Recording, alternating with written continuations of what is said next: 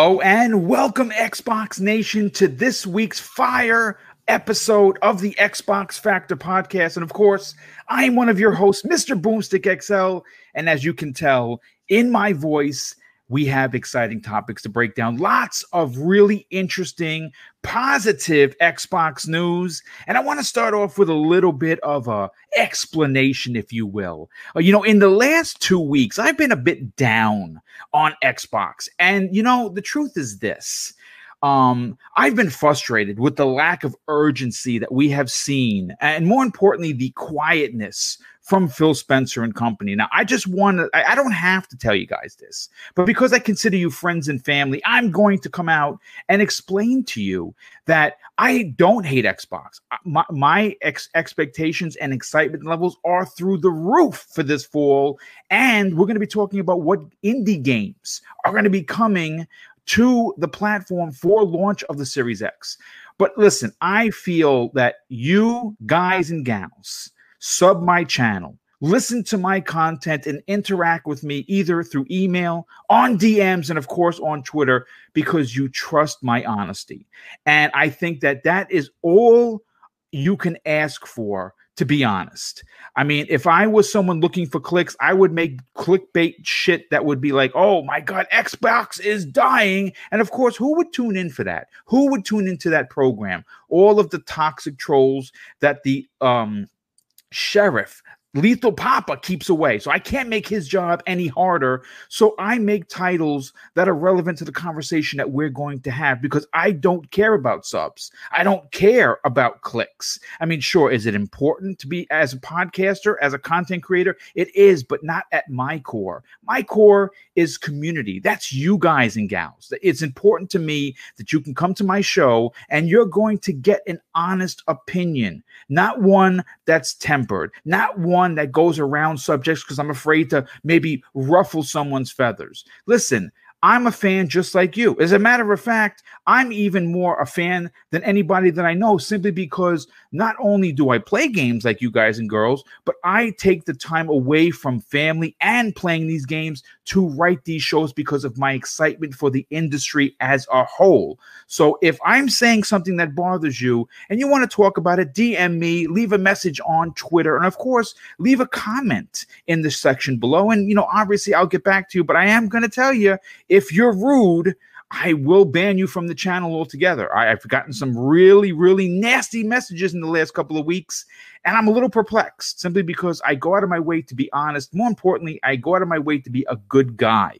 So, with that said, let's continue with not only the show, but the introductions. Now, we have to talk about our special guest.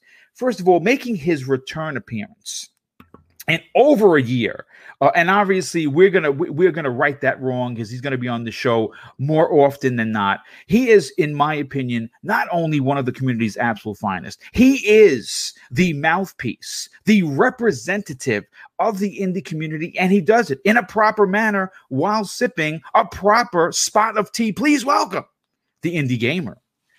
Thank you so much, Boom. It's awesome to be back. Uh, it's like you say, it's been over a year since I've been on a show with you, so it's going to be blowing off some cobwebs for me today.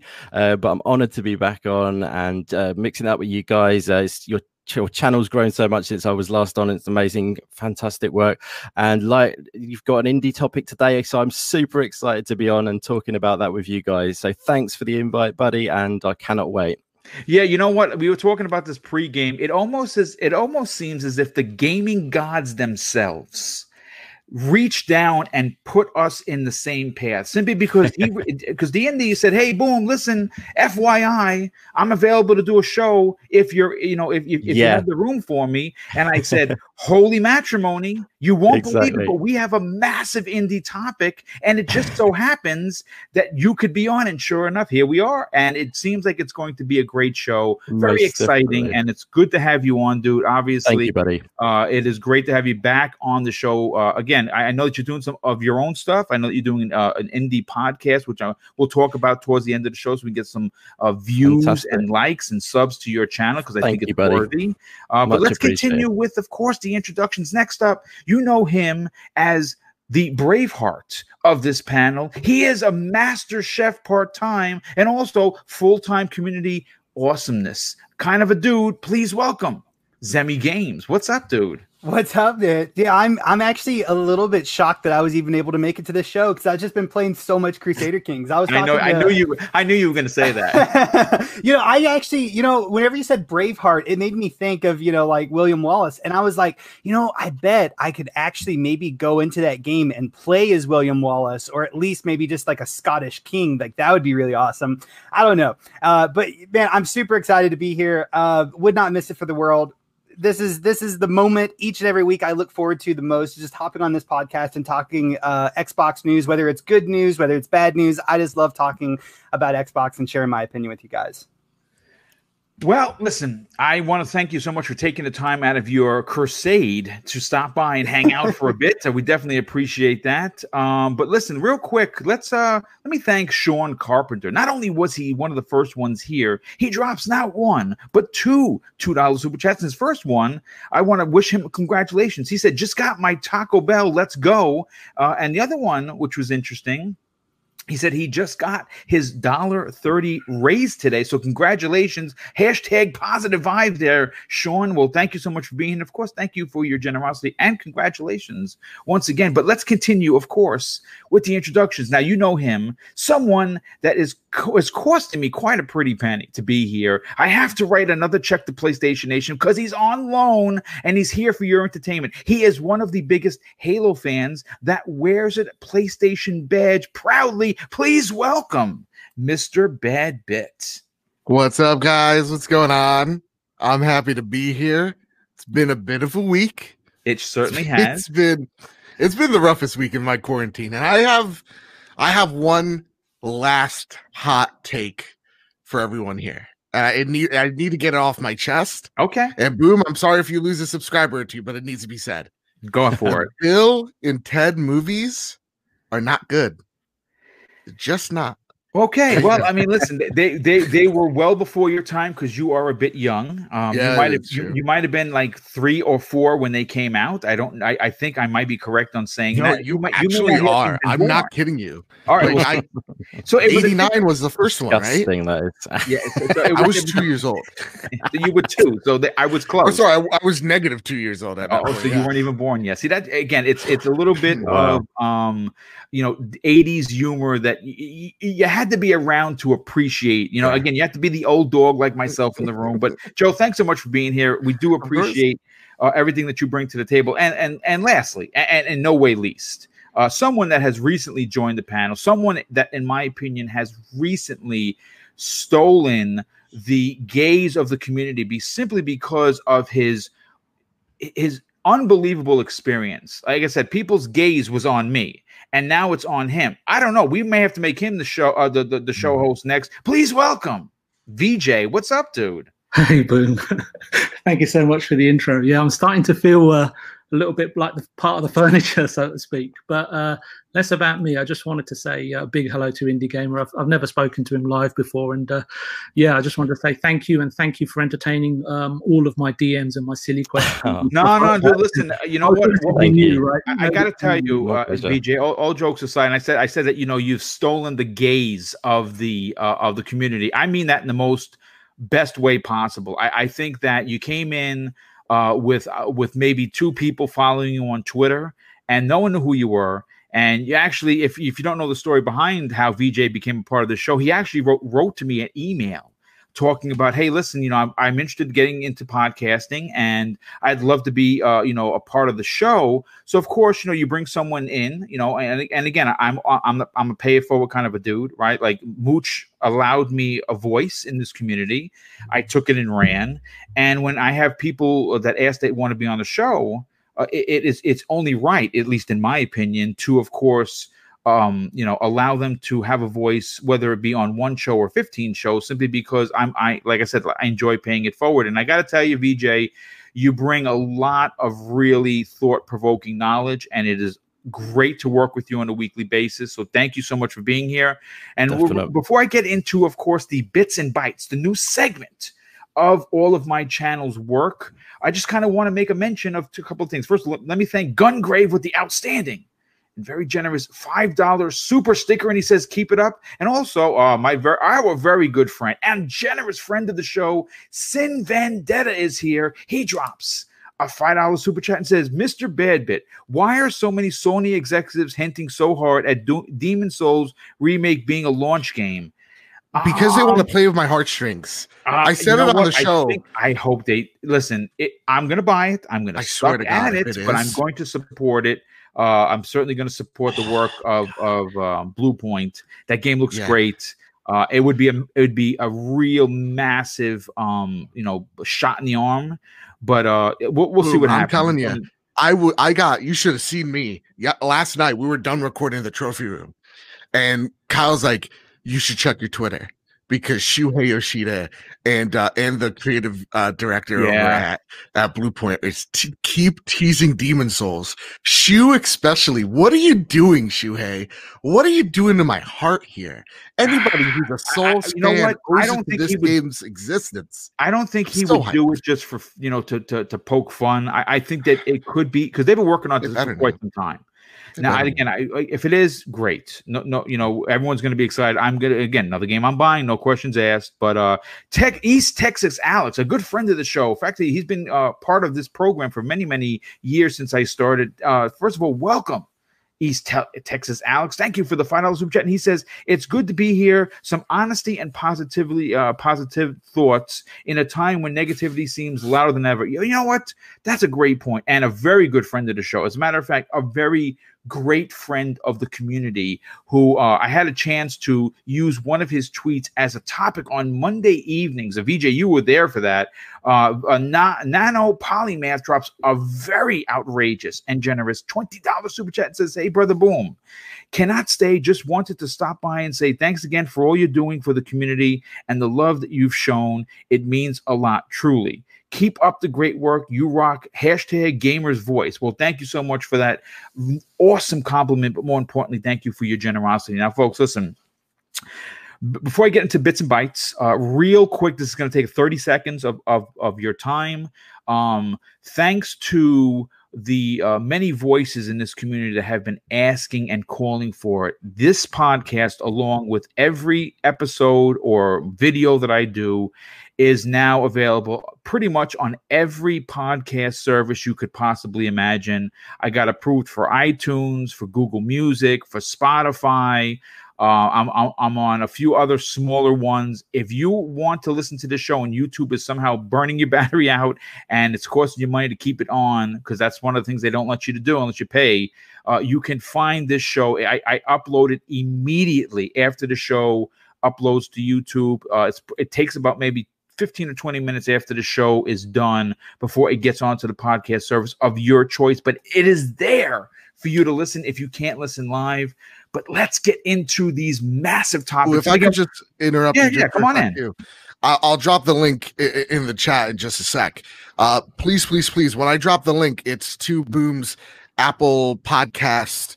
Uh, go subscribe there. After you're subscribed, make sure, make sure that you drop that five star review on Apple Podcasts because it really, really, really does help the show grow. So there you go. That's all. Well, th- thank you for that. I definitely appreciate it. Again, I, I I would have forgot to say that. So Joe, thank you for, of course, the save. But let's get into one or one of two bits and bytes. Again, a new a new segment to each and every show. There's smaller topics that in itself would would not garner a, a topic, a full topic on, uh, uh, you know, a live podcast, but uh, but is important enough to garner a conversation. So the first one is this. Um, Xbox tweeted out something, and they also posted it on uh, uh, YouTube of all places. And it was a bit perplexing. I have a theory. I, I have a, a really interesting theory, and it said simply this: uh, We said it on Twitter, and we'll say it again, meaning on YouTube. Mentally, we are here, and it's a black screen with that simply says "Holiday 2020." Now, a lot of people were like perplexed by this. They're like scratching their head. We don't understand. This is cryptic. So, here's my uh, opinion on it. First of all, it's extremely vague, but it's also thought provoking. And I think that's what they were going for. And in my opinion, I think what this is telling the community in a nutshell is that they are prepared for launch with the Series X and all systems are go. I believe they're going to have more than enough. I talked about it last week. I had gotten a message, a private message from someone that has uh, that I've used before as a source. They sent me a conversation from China where it was someone speaking Chinese, which I obviously can't read, and someone speaking Amer- obviously English that I could read. And again, uh, this is unverified, folks. So uh, it, take it with a grain of salt, but this is what was sent to me. Apparently, Microsoft paid extra to make sure that the Xbox Series X and potentially S is done. And according to this source's information, the picture that was sent to me, as it stands right now, for every two and a half Xbox Series X, PlayStation is making one. So they may have more consoles available, and I say may, grain of salt, than PlayStation. But again, we will not know this until obviously launch time. Uh, but what again, what this cryptic uh, message tells me is, I believe that they're prepared.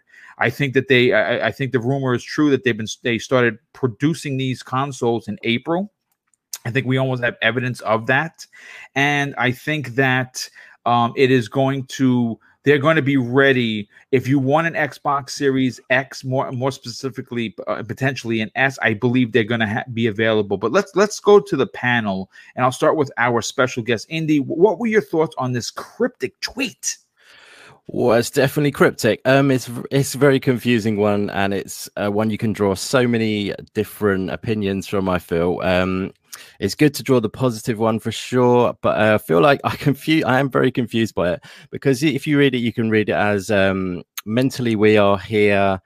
Um, which is reassuring people don't worry mentally we're on track kind of thing or it could be you could take it um, mentally we are here and then the sort of with a caveat to it but you know i mean? If they don't they don't say but but you could there's a, a feel to the quote that sort of feels like they might be saying mentally we are here. It's but if they said it with their voice it would be easier to understand yes. sometimes you know what i mean? Um, but it's kind of um, confusing. I'd like to think they're reassuring people and they're saying that mentally we are here we're you know aligning everything don't worry there's events coming you know we're lining up for um, holiday. Obviously they've said holiday 2020 so they are putting that in clear black and white there. Um, I mean, yeah, I, I would, I, I think they probably are on track with this. It's, um, it's, a, I think it's a reassure. If I had to say, I, th- I would go it's reassuring people, and they are saying that you know, mentally we're, we're, we're mentally we're sound. I was going to say then, but that sounds a little bit dodgy. Uh, but yes, I think they're reassuring people we are on track. Um, every because they have been so quiet that is the problem i think is that um mm-hmm. it's been it's just gone completely radio silent and um everyone's just wondering and when you don't hear anything you start you know, you start to worry. Sure. Yeah, you start to worry for sure. You start thinking all kinds of crazy things. It's like when you're, if you maybe you're an, an adult or your child's gone missing, you're thinking crazy stuff. They might just be playing with their friend or whatever. You know what I mean? um, but yeah, so it's kind of you just worry, Matt. Like you wonder what's going on. It could be, it could be all all good, and they're lining up. They might be quiet because they're actually putting everything into place and they're just focusing. Do you know what I mean? It might be as simple as that. Um, so you know, just I think is again it's having patience and it's a bit it's a tough time for everyone. Uh, they I'm sure they are aligning everything up um, for um, everything to come through, and it'll be an announcement sometime soon that we'll um, hear more, obviously. But yeah, I know that wasn't a clear answer, but I kind of feel like it's a confusing one to give a clear one on. But yeah, I hope that helped what I just said. no, no, no. I mean, listen, it, dude, it, it, it, it, really, to be honest and to be fair, it, it's hard to make high or low of it because it, it yeah. it's cryptic. It's it's not spoken. It's written, and again, it leaves a lot of room for speculation. Uh, Zemi, I want to go to you next on this because you might have a different theory than us. Look. You can. Everyone could understand it. Uh, you know, when the champ gets, uh, you know, uh, hit and he's staggered. Some people like, well, maybe they don't have it anymore. And you know, at, at some point, again, not in console sales, but just in market share uh, you know accountability in the last six months prior to the July 23rd show, Microsoft was riding high, man. They were they were up in the clouds and everything was going great. And it was it was unicorns and rainbows all day long, and they got staggered by the by the um, the outcry of the of disappointment from the fans regarding Halo. I think it took them by surprise. It shouldn't have, in my opinion, because I think we all saw the same thing but it seems as if they're staggered now. Now, again, like Andy just said, they're quiet. Now, it could be they're quiet because they don't have anything to say right now, but there is going to be a point in September that we're going to need to know some things. What what what are, what are your thoughts on this very cryptic uh, tweet? well, let me say this. I'm not really a fan of the wording of this tweet, right? I, I think you could have taken one sentence out and you would have still had the same exact message that they're that, that I believe they're trying to communicate. Uh, but I but once again, you know, with with tweets like this, I think it's best just to look at it as you know the most simple answer is probably what they were after, and I think that this is just a reminder that Xbox is doing what they need to do uh, to plan, you know, the release of the Xbox Series X and and make sure that everything's ready for holiday of 2020. I, I think that that is 100% the intention of this tweet. However, that second sentence, you know, mentally we are here. I, I I really do not like that. I think that the wording of that is confusing. I think it can be misinterpreted. For instance, you know, mentally we are here. You know, um, where are you physically? Is it you know does, yeah. this, does this mean that you're that you're only thinking about your that you're still planning and thinking about the release of uh, the Xbox Series X in holiday of 2020 that you're not actually physically ready for it? You see how that's misleading you know that's that's the problem that i have with this tweet and and and it and it kind of sucks that xbox didn't see this uh especially you know and we're going to be talking about this later on but you know where where their uh where their tweet talking about the japanese event was so great at leveling the expectations and proper messaging of what to expect right it's just mm. kind of a shame that they had to add in that second sentence that you know we are mentally here uh, because that's the part that is misleading. If you take that out, I think I think you know uh, everything gets a lot clearer. Um, but but ultimately, at, at the end of the day, I, I, I think it is you know the most simple answer is that they are just telling fans that they are still alive. That you know you may have not heard from us in, in, in a couple of months or a couple of weeks, but we're still alive. Things are still happening, and we're still planning on doing a 2020 release. Yeah, I mean, I, and I agree. I would agree with that. I, I, again, I'm my glass is usually half full, folks. Right? I, I'm the half full kind of a gamer, and rather than half empty. and, and that's how I feel. I feel that without saying too much on what they're going to do, they're just letting the fans know that that don't worry about the, the rumors of not enough consoles. Because you remember the, the, of course the internet went crazy. They only made 850 non-carbon uh, the xbox series x's. That means they're not ready. And it was completely taken out of context. Yeah. it just was again ridiculous. You know let me go to joe on this. Joe this this is are one of those tweets that when you look at it, if you are a positive person like I am, you can say, well, they're telling us without saying too much that, listen, we're ready and the holiday is going to be great. Xbox is going to be great. You, are going to get your console. But yeah. some people who may uh, think otherwise will have a negative take on this. What is your take?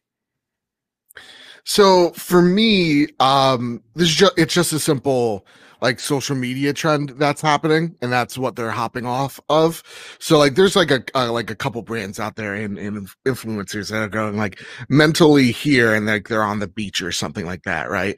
Because 2020 is kind of a shit show. So yeah that that's kind of what they're they're trying to say is like hey we know it's been a rough week. Mentally though we're trying to be here which is like getting the excitement back. Um so to me it's just a simple like social media thing I'm not thinking a lot into it. Um, it just to me, it's just like mentally, we're all enjoying good video games right now. Yeah. It's kind of what they're going for. Also, it is reassuring uh, to people that are excited for your brand that they're still gonna come out with this console because the the it's been rough on Xbox the past few weeks. There's no denying that. So right. like see seeing them double down on holiday 2020 might be that reassurance that some people definitely need right now. So that's that's it for me. I don't think it's there's there's nothing too much to read in here. It's just like social media guy yeah, gal no, no, no. Well, Yeah. coming from a uh, from a uh, marketing kind of a mentality, I, I definitely appreciate the opinion. Uh, and, closing out this small uh, topic to open up the show, VJ, you know, coming from somewhere, someone that uh, has seen video games not just as a game uh, video game player, not you know, and, and console owner, but from from from both sides of, of of the marketing aspect through retail and being behind the camera in some of the development aspects. What, what are your thoughts on this particular tweet? Um, I'm kind of aligning with Zemi on this one. Uh, when I when I saw it, it felt to me like it was uh, jumping the gun. Um, now, Xbox may be sort of focused on something mentally, but personally, I would have preferred an earlier date that we, the fans, can mentally focus on because it kind of feels like we're being left out. A date where answers, and we've talked about this on, on the last few shows, where answers are provided for our lingering questions. And I think that's, to me, why this tweet didn't seem to me to be wise or, or, or intelligent. It's to me, it felt like a, a kind of a disconnect. Um, it's as if Xbox were like scrambling in the dark to find something to say and ended up posting this cryptic message. Uh, as an ardent Xbox fan, I'm just talking for myself, and everyone can have their own opinion. Um, this seemed to me like the dangling of a almost invisible carrot, so to speak. For me, it's just further evidence, uh, and you know, you know, where my thoughts lie on this is Phil needs a better team around him. In in recent Mm. months, for me at least, Booty and Greenberg have shown they're not always at the races. Mm. Yeah. No, I mean, listen, Yeah. I, I, I can't, I can't, I cannot argue uh, any of what you said. I, I, I agree with you, and I actually, I, I, I, hearing you say it for a second time makes ag- makes me agree more. I think Phil might need uh, a change. Uh, you know, in, in in certain aspects, I'm not going to say who needs to go. It's not my position to, to even suggest such a thing. But I, I, VJ, to be honest with you, I agree. I, I think that maybe he needs some better people around him. I'll do I- it. Kyle from accounting at Xbox, you're out. Uh, There you go. You're out. You're out. Sorry, but at, at least he's going to keep his benefits for at least 60 days. So that's good. We know, we know that's good. Yeah. Uh, what I want to do is I want to move on to the second small topic. Um, and it's it shouldn't come off as a surprise. Uh, more leakage from Microsoft when it com- when it uh, when it comes to the Xbox Series S, the console that exists but doesn't really exist because it has leaked again and it has found its way into a gamer's hands. Now, not the console. Don't get crazy. The console isn't in his hands, but what's in his hands is a- an official insert that came with a new controller. So let, let me bring that up on the screen so everyone can see exactly what Mr. Boomstick is talking about. First of all, the uh, uh, the the this I pulled the story from Windows Central, but I actually saw it on Twitter, and uh, the uh, keen-eyed user from Twitter, known as Brendan, a bravery bent Brendan on Twitter, had this to say. He says, "I got a new controller for my Xbox since mine was broken." Interestingly enough, the Game Pass Ultimate trial code sheet mentions the unannounced Xbox Series S. It's definitely a thing. So I know it's a little hard to see on the screen what he's talking about. So I have another picture that I in, uh, blew up, and you can see where I have I have it uh, boxed out in, of course, Xbox Green, and it clearly says "Games on Xbox Series X slash S," and it has the Xbox One as well as Windows 10, meaning that you can use this controller for these systems. You also can use the Game Pass code for these systems. Holy matrimony. Again, not the biggest topic, but my God, when are we going to see this particular console that we know exists? Now, again, a part of this very small um uh you know bit a bite and bits kind of a segment we do have some word from Klobrille who talked about uh he actually was answering someone's uh question and as a matter of fact he says that we're going to see and hear something uh, way sooner than the Tokyo Game Show, Mhm. uh, and uh, that means that it could, like, like, like we've heard from Tim Dog, potentially the week of the 13th, which is Mhm. next week. Uh, so I'm interested to, and I'll go to Zemi for Zemi, listen, this console exists. We've Mhm. seen mock-ups of it. We've seen controllers. We've seen, um, and of course, now this latest information. Basically, it's on print. It's on an actual pamphlet that's Microsoft logos all over the place. It came with the controller and it says the Series S. That means that I believe that this console is weeks away from being announced. When do you think they're going to just let the cat out of the bag? Lies, all lies. This is not evidence. Whenever they show us the Series S, we're all going to be surprised. None of us is going to have seen it coming. It's going to be amazing. I don't know. Um, like we we know the Series S is is is a thing. I mean, like we we really a lot of us have kind of already known this since like the very first word of Lockhart. You know, uh, what like how, I mean, mm-hmm. like a year ago, a year and a half ago. How long has that been? Right? Since it's been it's been a it's Lockhart, been a while, right? dude. Yeah. Yeah. So, you know, I, I mean, and whenever they released the Xbox Series X, we knew that there was going to have to be an S that goes with it. I mean, it just follows their name scheme, right? So we know that this console exists. We know it's going to come out. Now, when they showcase it, I have no idea. You know, maybe maybe it releases this year, maybe it releases next year. I have no idea. Um, but hopefully we see it sooner than later because, you know, with the current world climate, there's a lot of people that definitely need a cheaper uh, console to get into this generation. Um, maybe hopefully there's an event on the 13th and and or, or the week of the 13th and and we see it, man.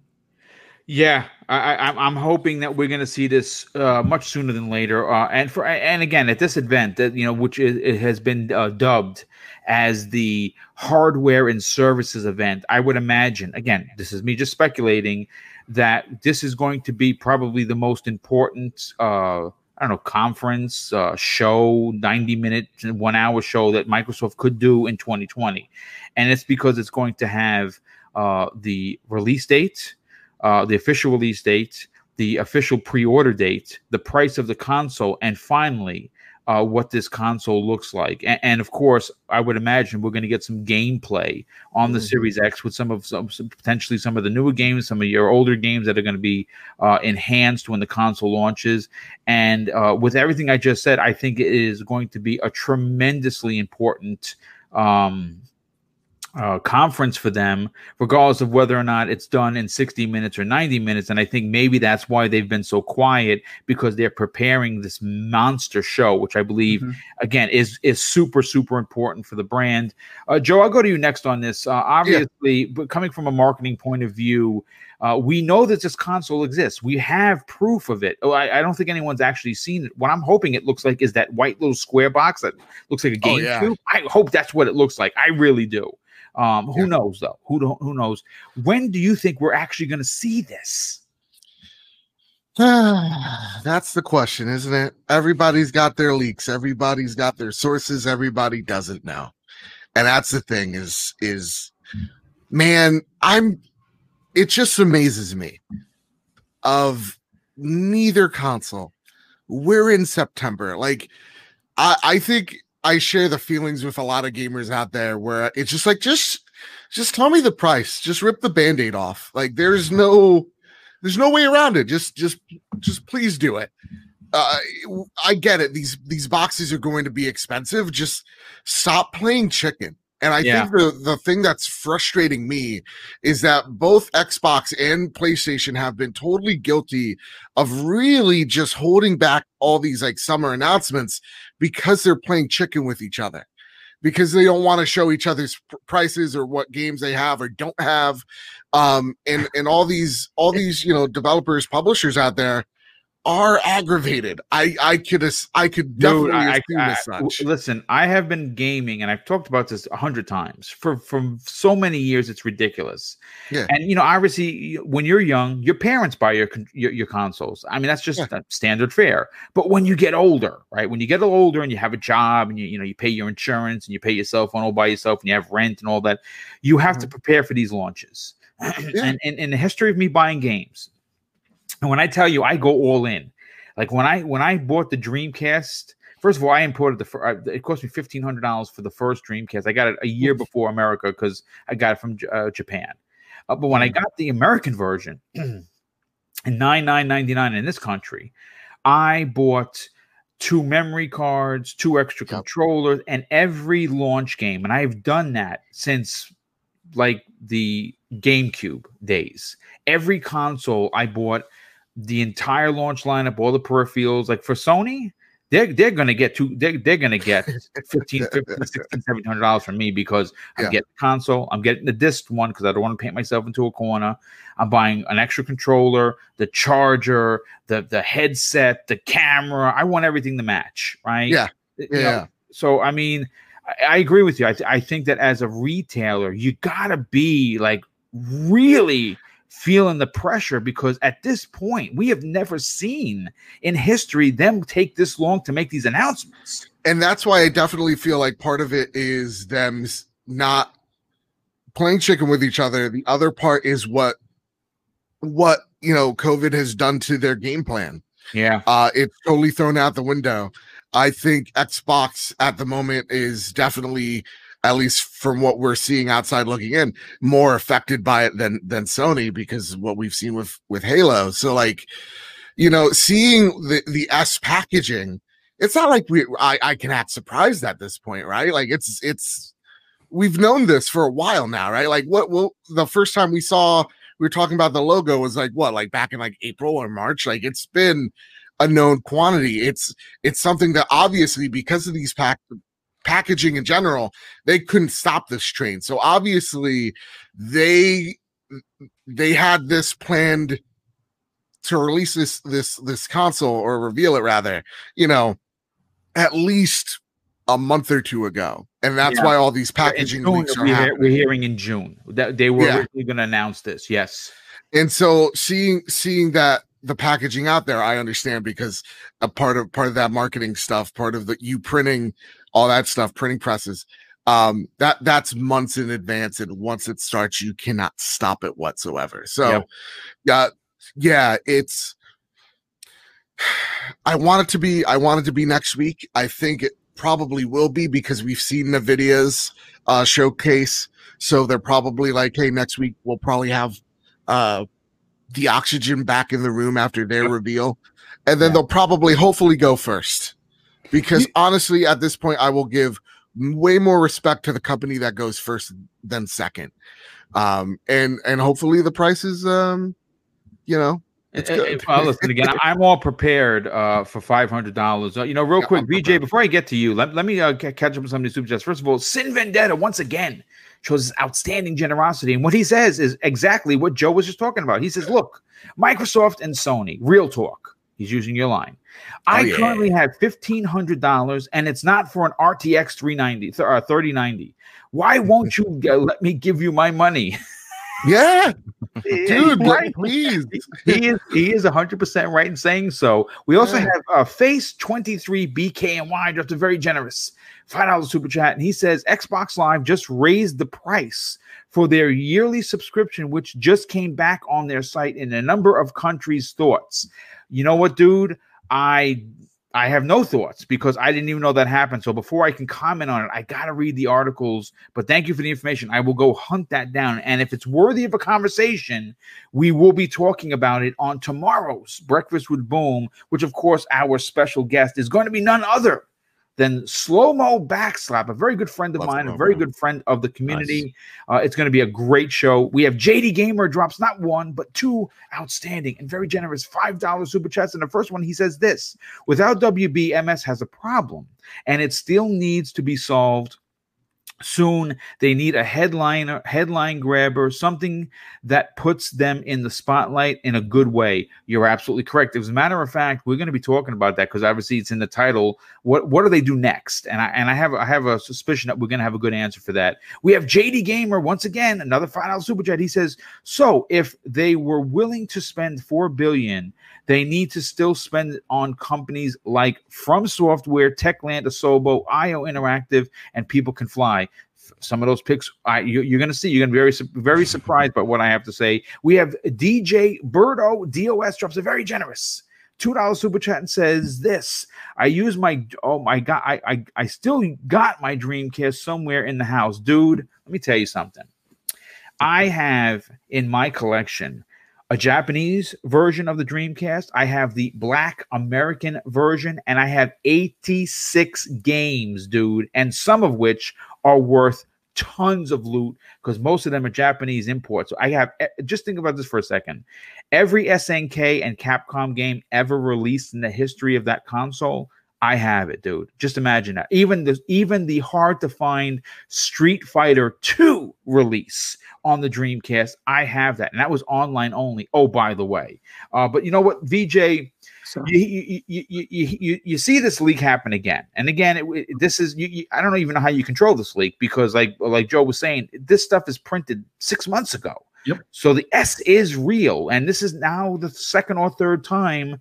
I mean we've actually uh, randall thor a very good friend of the community but also a good friend of this show said that he talked to someone that actually saw what it looks like. So it's real. When are they going to give us the goods? I think um, the time for teasing the um, Xbox audience or even the PS5 audience is that's long gone. I think they just need to start taking sensible and time and trusted methods uh, going forward.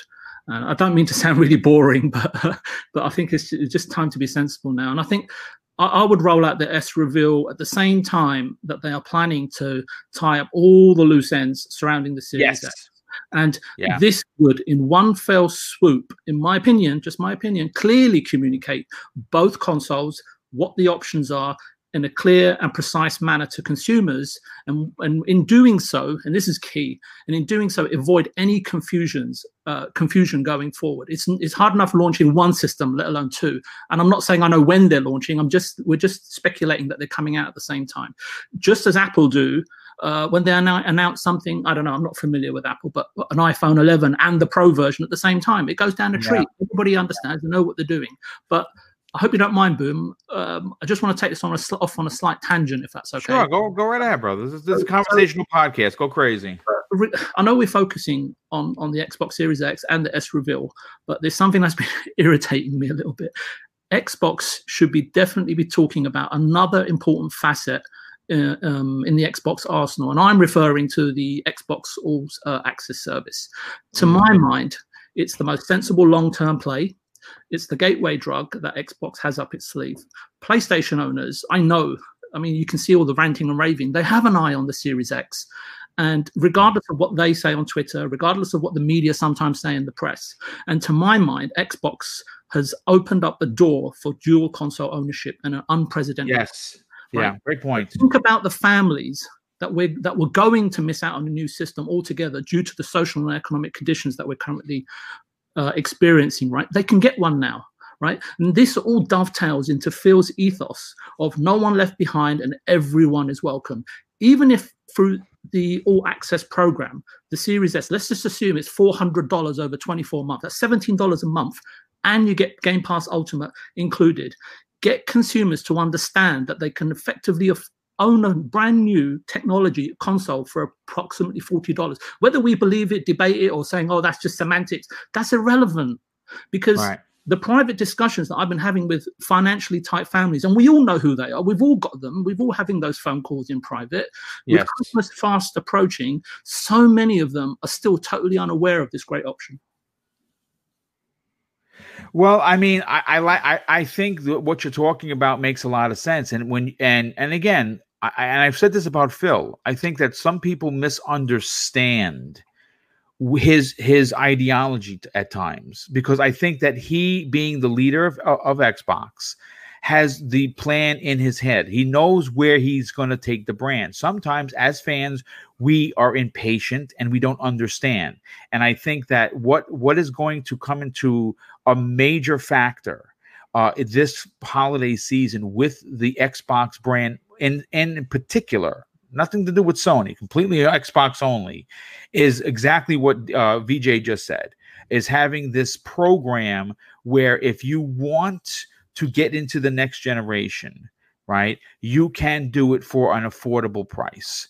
And I think that, I'm, I'm talking about the big boy, which we believe is going to be $500. Also, with that said, you can also take into account where if if and again the original rumor that came out about the series s is that it was going to be exactly half of the price of the series x now in in in, in rainbow land where i like to live sometimes because it's always happy and go lucky there the series x launches at 400 bucks that's not going to happen but that would be the ultimate uh you know uh, kick in the gut if you will to sony because they can't they can't release their big boy at that. They could probably potentially release the uh, the uh, digital only version. Sure, I believe that's what that's going to be, but that means that would make the Series S 199.99 and that is a value proposition unlike anything that has ever been done before but how I think it's going to play out is 500 250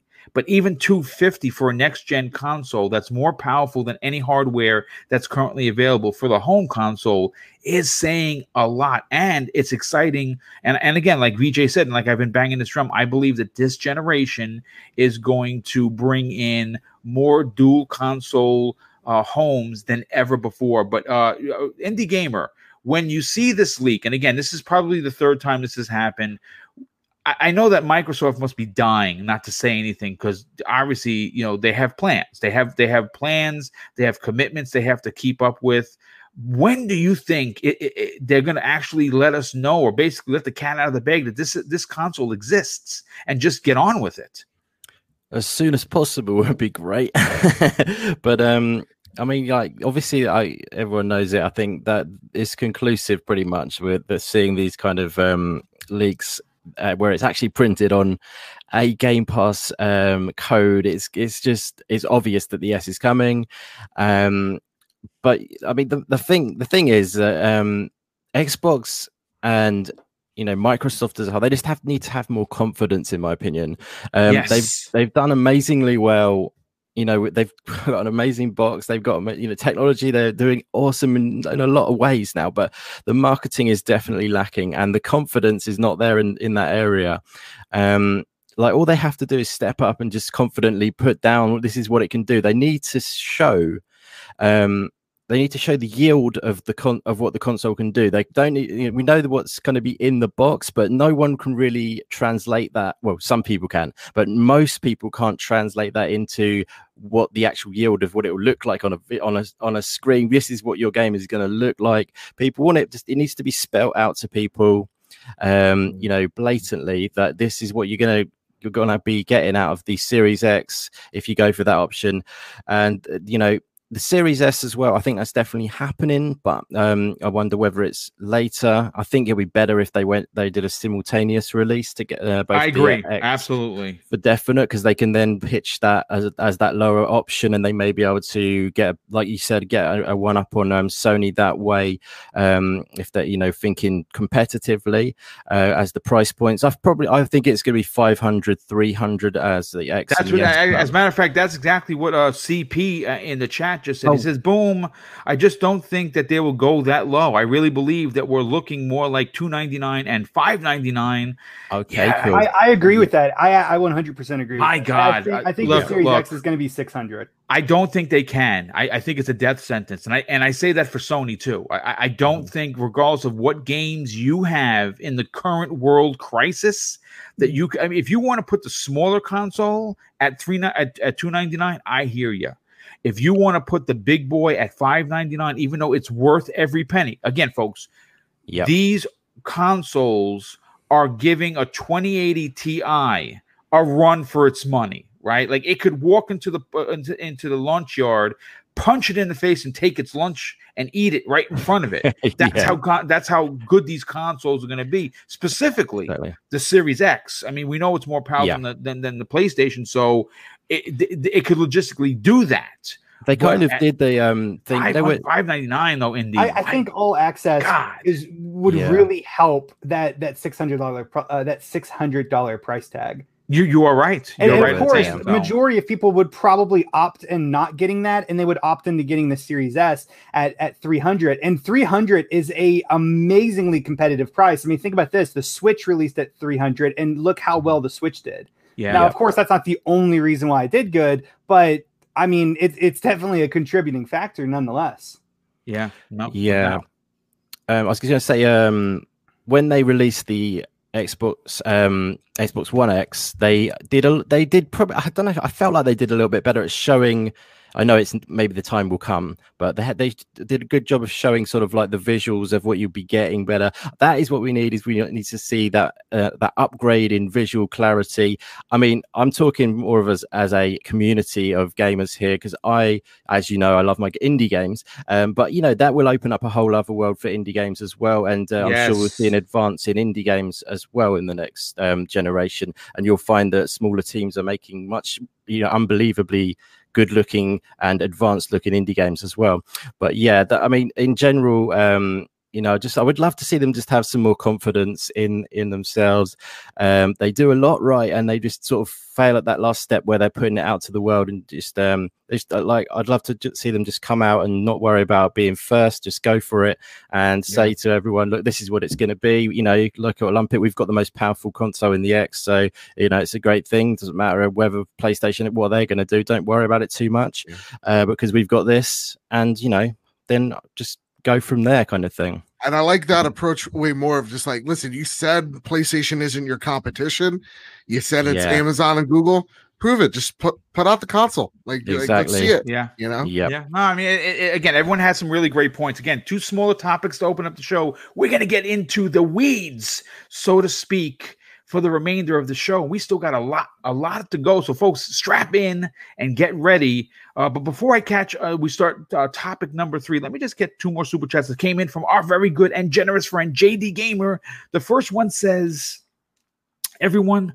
Talking about MS has no launch games, but Scorn and the Medium look like they will be great exclusives to me. Get ready, dude, because you're going to love this next topic. And he drops another $5 super chat and says, I think most retail chains require a six week head start on marketing and price. So, based on expected launch day rumors, Sony can reveal price a week later. Yeah, it, it's possible. It, it, it mm-hmm. definitely mm-hmm. is. But let, let's move into uh, the next topic. And this is this one is going to be a little uh, thought provoking. Now, I'll say this one of the funniest things, and at times frustrating things about social media, is how short people's memories can be. Now, whether that be on purpose or not is up for debate, though I would suspect the latter. Now, when the PlayStation 4 launched in 2013, the lineup was anemic to say the least, and it included Killzone, Shadowfall, Knack, and of course, the highly reviewed and rated Resogun, which was, of course, an indie title. They also had Pool Nation and The Playroom, along with a ton of third party games that were available on the Xbox as well. Now, it was very clear that they released at a disadvantage and used third party to bolster their lineup. Now, let's let's turn let's turn the focus to Microsoft. And with the Halo Infinite delay, and of course, we're all upset about that.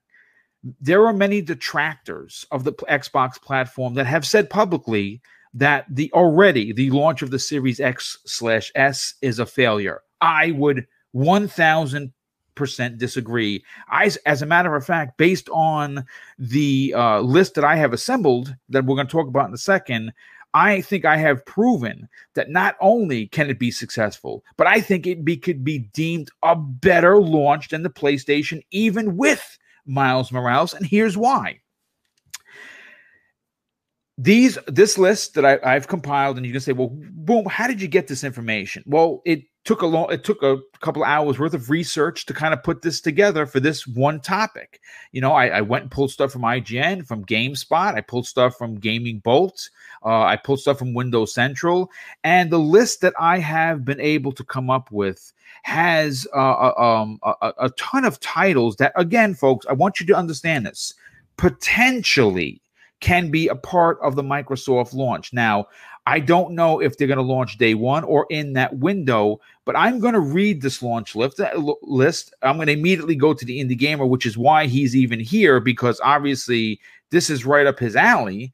But more more specifically, if they released this holiday with these games, in my opinion, and again, we don't know what Sony's going to do other than Spider Man, oh, obviously, which is going to be great. Bugsnax, which is going to be great for some kids, and of course, later on in in, in either February, so much. Sorry. I'm buying Bugsnax. I'm going to get it from me and my nephew. We're going to play it together. I said it. That's it. I'm, it's out in the open. I'm buying Bugsnax. Fine, whatever. um, but Kena though. we also have Oh, Ratchet Kena, and yeah. Clank, yeah, Ratchet and Clank potentially coming either. I want. I, I don't think it's January. I, th- I think you're going to get February, March. I, th- me personally, I think it's, we're going to get it in April. If I'm a betting kind of a dude, that's just my opinion. I, I say April for that, and that's fine. But listen to this list that I've come up with, and again, every title on this list has said this next to it: either holiday, 2020, or it's uh, uh, you know uh, launch window or of course launch day. Like the falconeer that may not be up your alley but dude that is something i'm super stoked. I, I i've already pre-ordered it and i guess Yeah. i'm getting the disc version because it has day one on it comes with some stickers all nerdy stuff but that's launch day. So here, here's my here, here's the list that I've come up with. That I, again, I'll say this: if it lo- if this list launch list is what the X Series X releases with, we as gamers are going to be in for a real treat. 12 minutes. Zemi, this is one of your titles that you have been dying to play. Oh yeah. It looks fantastic. Uh, the voice cast is ridiculous. Mm. It's narrated by who, Zemi? William Dafoe. William Dafoe. Oh. And he has a great voice when it comes to gaming. I think so. We got 12 minutes. Now, Call of the Sea. Maybe it's not your bag, but someone's going to like this game. And it Looks looks, awesome. very, very similar to, of course, Sea of Thieves. So sign me up. Even though I'm not a fan of Sea of Thieves per se, I'm a I pirate do- legend. I, I know you are. Yeah, you are a pirate, pirate legend. You and uh, Luke, of course, who you say is not a real gamer. By the way, He's not. Oh, he's oh, so Mhm. I have Crossfire X here. Now, Crossfire X is coming, and even though I'm mad at Remedy, I'm mad at them. I'm mad at them for their forty dollars shenanigans. I think this is going to be really, really big, uh, and I think it's going to, based on what we've seen, give Call of Duty a run for its money. Again, it's Hmm. yeah, I understand it's Call of Duty, but Crossfire X is a new IP, even though it was i- obviously in Asia for many, many years. They've never had a single player campaign. Remedy knows how to tell a single player story. I'm just interested to see how they handle that from going from strictly third person to first person, but that's a big one as well. Now, this is a little bit of a smaller title, maybe not important to anyone on this panel or even anybody in the chat, but it's going to be important to me and Mrs. Boom because we play games together. Tetris Effect looks freaking awesome, and I actually have that for my PlayStation VR, and I know what it looks like, and I've played it. But I could now sit on the couch with Mrs. Boom, and she is she. When I tell you, she is a master puzzle solver. My God, she would she would she would give Sherlock Holmes a run for his money.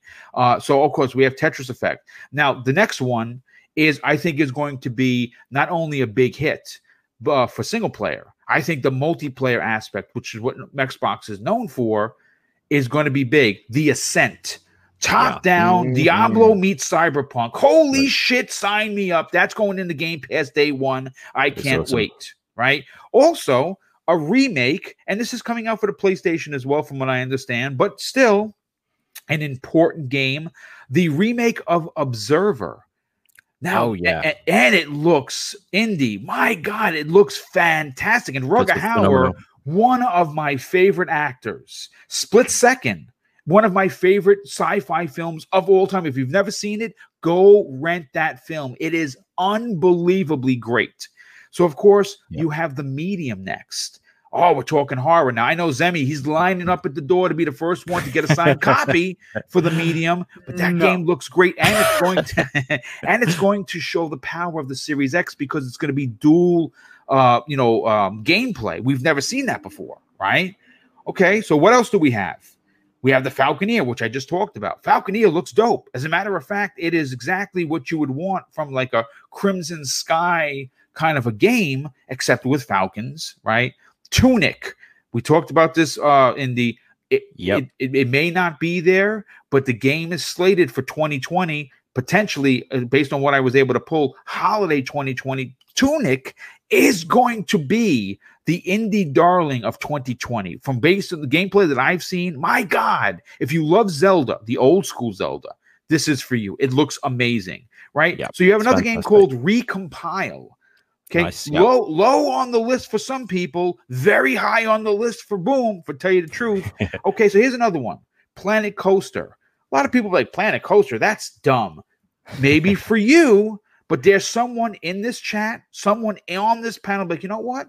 I like roller coasters. I don't like them in real life, but I would love to scare the shit out of people who play my game because you know you can design your own your own rides. Of course, they have another game called Paradise Lost. Oh, yeah. Again, looks absolutely amazing. Coming out holiday history, yeah. 2020. And the Yeah. last one, which was just confirmed to be a, a Series X exclusive, that was originally a PlayStation 5 exclusive and, and is coming out at launch for the Series X. Martha is Dead, The Lake. Looks fantastic. Another game that Zemi will be playing at midnight with headphones in the dark, and we're going to be recording it, by the way. And Oh. last, certainly not least, another one that is, again, small on the list for some, but I think has potential for big gains, and that is Haven. Haven's another one. Look it up on YouTube. Yeah. Watch the trailer. So, so, so I'm going to go to. Um, It's the only uh, game that's um that's the only game that's been shown on Series X so far. It actually has been shown on the series, X. Yeah. matter of fact. So, Andy, let's go to you first. You, you, hear- you- okay? So right away, you hear the the, the, the excitement in my voice because obviously Yeah. the Series X is releasing, and these games, and it's a stout list in my opinion, even though they're indies, Yep. still could raise the X to be the better launch. What are your thoughts on this, dude? Well, I think you know my thoughts are going to be um, all in the positives on this one, but um, yeah, there's a ton of great great games. I mean, the fact the the AAA's obviously have um, firstly just quickly get to this. The AAA's obviously had a lot of problem this year functioning because they work in big teams in you know in big offices and things like that. So obviously they have been really up against it. But for indie studios small small teams who some work from home and stuff like that anyway it's been business as usual pretty much. So uh, they are going to be coming through uh, as they would have done anyway, and cracking on. Like I, I spoke to the developer of a game called uh, Song of Iron. Um, he, I had an interview with him on my channel. Um, he's making a game called Song of Iron, which was in the recent um, pre-show to the Xbox Game Showcase, and, and asked him, "Has it affected you this whole thing?" And he said, "No, like like I- like I just said, it's been business as usual, basically." So um, you know that's the advantage of being you know dynamic and independent and stuff like that you can Mhm. just crack on with um with it it's just you know it's been a terrible time for a big studio so there obviously a lot of delays going to come out of that and it's going to be the right the time for indies to really carry it through and maybe get a moment to shine as well Thank and- you. That's a good. You know what, Andy? Thank you for saying that because someone in the chat just said, I believe it's here. Uh, um, s- s- uh, B B B William, the wild uh, wild beast, says these games are not making a splash anywhere. Well, I I, I disagree with you 100 percent because if you are a Sony player, you were rah rah and cheering in 2013 when all Sony had. Because you got to remember, Sony scoffed at the at the indie community in the 360 PS3 era.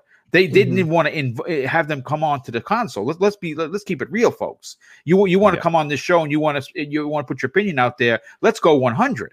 Okay. yeah Uh, Sony did not have at least for the first two and three years very good games coming out for their console. They depended heavily on the indie scene. They dropped the indie scene very quickly towards the end of the PlayStation 4's life, uh, lifespan when they had their bigger games coming out. So I disagree with you 100. I think you're wrong. I think that exactly what Indy just said yeah would be correct because the- there's no Halo, right? And there's no massive um uh AAA s- s- uh, you know uh, Microsoft game and, and and you know shame on them that's that I'm not giving them an excuse but that Right, gives yeah. all of these smaller titles Indy a chance to breathe. it Well, definitely also, does if I could just hop in and say, uh, how do you know? Like, real talk, how did any of us know that Fall Guys would be as huge as it is right now? It's a chibi little like jelly bean game that that nobody really gave a shit about in July. well, it- we featured it on the Indie Games podcast before it came out, so we knew. Hmm. That's. I mean, you knew it, yeah, yeah. yeah. Oh, like people like me, like like we, like we hoped but- anyway. yeah. but like for for me who like i'm not an indie person whatsoever like having this game capture my attention and capture like hundreds of thousands of people's attention on twitch like it be it's a phenomenon and Yeah. no, I don't think people saw that coming. Is what I, I'm trying to get at. Is like Definitely. Yeah. Oh, no. I did. They, I didn't. No one saw the, ma- the the the scale of it blowing up Yeah. like this. Yeah, that's absolutely true. But like we, I did see it as a. It could had so much potential, if you see what I mean. Yeah. And it, was good that people got behind it and everything. And you know, the PlayStation Plus thing really helped, I'm sure, as well, and things like that, which was great. Uh, but it was a unique concept as well. Isn't that? That's why it worked so well. Is so no, it's the sort of idea that was no one, no one else had done really. So I think that's why it done has done so well Yeah. for guys. But the other thing is, so many people have a perception about indie games where they're like, okay, that's an indie game, that's not my thing. I'm only going for the graphics. I'm going for the bi- big visuals. I'm going for the big guy, the big, um, you know, the, the basically the the the AAA bangers, as as Boom would say. Um, but it's such a shame because there's so many indie games um, that have you know so much innovation these days AAA games have become a little bit stale in my opinion because they like people I like agree. Ubisoft will rechurn out the same sort of um the same like cookie cutter sort of game with a new skin over it each time and they don't reinvent it and things like that i feel like the innovation is is lacking in aaa uh, Yeah. obviously there's some definitely some great aaa games like doom eternal this year and stuff like that um, but personally i feel like the innovation and the risk taking is taking place in the indie games um, market and you know Absolutely. I think people should be more open to it. They should, and if as well, just treat it as games. Games are games. It shouldn't Yes. be Mhm. like categorized that I'm not going to ca- take on that. You know, game. There's some clever, there's some really clever things going on in the, in indie games. Sorry, I've sort of gone off on a side thing. No, no, no, no, absolutely. Well, I for mean, no, no. To, in to- general. to- to be to be honest, there, Indy. I mean, listen, I, I, I there there are going to be some detractors to this. There are going to be people in this chat right now that say, "Well, just a second, boom. Are you saying that it's okay for Microsoft to have failed having a a, a major first party?" And I'm going to tell you, no. I'm not making excuses. They know they effed up. There, there's no doubt about it. They put all their eggs in one basket for Halo. And you know how I know that's that's a confirmed fact? Because we all thought that we were going to get, you know, 19 first party games when the console launched. And Phil said it on the interview that they want to move everything out of the way to give Halo room to breathe. So he thought and his mindset that Halo was going to be ready. Well, guess what? It's not ready. So Mhm. we, we we've all accepted that. We, we're not going to keep beating the horse. It's not ready. And you know what? Good on them for delaying it because now they have one of the original Halo creators running the ship there. So guess what? We have to move on. We have to depend on indie titles, which I'm okay with, and major third parties. So let's let's let, let, let me let, let me just Indy. I'll let you come come back in, but let me just throw this out there to the chat. Okay, on top of my list that I, I could be 100% wrong, and if so be it, whatever, that's fine. I know for an absolute fact Call of the Sea is going to be there. Crossfire X, Tetris Effect, The Ascent. I know that Martha dead is Martha. Uh, Martha is dead. I also know that, of course, the Falconeer and the Medium are going to be there. Now the other ones, I could There's- be you know 50-50, right? We There's don't some more I can add to your list if you like. There's one game called the uh, it's called Last Stop, and that's been in a lot of the, The um, Last Stop is another one. Yes, that's and another one. The Artful Escape as well. You've probably seen that one. It's a, like a rock opera kind of like psychedelic kind of Mm, looking game. You would have seen the Artful Escape in a lot of the ID Xbox reels. Um, that and Sable as well. That's probably going to be next year. I've put a little list down here. Like I said, Song of Iron, Exo One, uh, Shredders Exo was one looks good. Exo Yeah, one look- looks really looks- good. Like it's like a, fl- a flying game. Where you sort of it's, like- it's it's more of like a uh, the vibe of the feeling of the um uh, a just a sort of like relaxing kind of game if you see what I mean. Yeah. Um, but there's a ton more I could. Uh, uh, one big game I just want to shout out as well is Unto the End, which is a fantastic looking game, and that is I'm going to say that is definitely going to come this year, probably um, within the next few months, probably around that release window. Unto the End is a really great. I've played the demo of it; it's fantastic, really great. Um, it's like side on, um, kind of like, like a um Nordic kind of feeling Viking game, but it's just really well done Yes. you probably will know that one. It's it, the combat's done so well. It's got f- such a nice weight to it. You have to think about blocking and uh, tactical as well, and it just feels so great to play. I would recommend looking up unto the end. Yeah, but sorry, I cut, I cut you No, no, off. no, there. that's quite all right. I mean, that's why we. That's why I'm glad you're a part of today's show. But listen, folks, listen to this. On top of what I think is coming, and I believe that I'm 100 percent right on uh, almost every one of these games, with your Series X, which is going to be the best place to play, right? Because it's the most powerful and most capable console of the two releasing. End of story. No questions asked. You're going to be able to play Gears Tactics, which is coming in. holiday. Yeah. That's going to le- release Assassin's Creed Valhalla, Cyberpunk 2077, Call of Duty Black Ops Cold War, Destiny 2 with the new DLC Beyond Light, which is in Game Pass, Y- uh, uh, Yakuza Like a Dragon in Game Pass, and Watchdog Legions. So, what is wrong with the Xbox releasing and depending on third party and indies the same way Sony did? There's nothing wrong with it. And if you are a detractor for this, you are a fraud. I'm I'm gonna call you right out. I'm gonna say you're a fraud because if you are banging your Sony drum, turn back your memory dial. Remember when your when your console launched in 2013, it was bare bones for the first three years. And again, we're not getting into console war talk. We're getting into reality talk. So what I want to go to do is Zemi. I want to go to you next on this. Sure. Again, you like myself, like the indie gamer, like many people in this chat, we appreciate the smaller games. It doesn't have to have a fifty million dollar budget to be an, incredible game. Uh, and and I think that Microsoft, that yes, did they drop the ball? Did they step on their own D? Sure.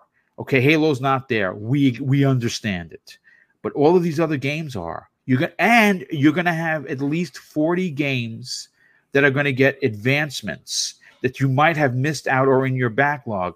This is a big win for Microsoft. What are your thoughts, dude? Um, you know, you know, like I said in in, in last week's podcast, at, at a at a very similar topic, but but also very different, is I don't believe that launch titles really are that important to you know Xbox's success as as they are with the PlayStation success, right? Um, I I- just don't see launch titles as being that that super super huge Mhm. important thing that needs to happen on Xbox, right? For me personally, as a gamer, all I care about is that whenever I plug up my Xbox Series X later on this holiday, that I will be able to turn that on and guess what? Play games. Right? Right. Like I don't care when the games necessarily came out, right? I mean, I could play Mafia on my on my Series X and I'd be happy. I could play uh third party games like Assassin's Creed Valhalla, um cyberpunk whatever and i'm going to be perfectly perfectly happy. You know the the fact that halo isn't coming out it it it it does not kill me right? I mean sure am i a little disappointed? That i want to play halo? Yeah i mean who who well you know well there's probably people who didn't want to play halo but but you know i'm sure everyone here kind of wanted to play halo right? And it's Yeah. not going to happen right? It just it for one reason for the other it- it's just not going to happen.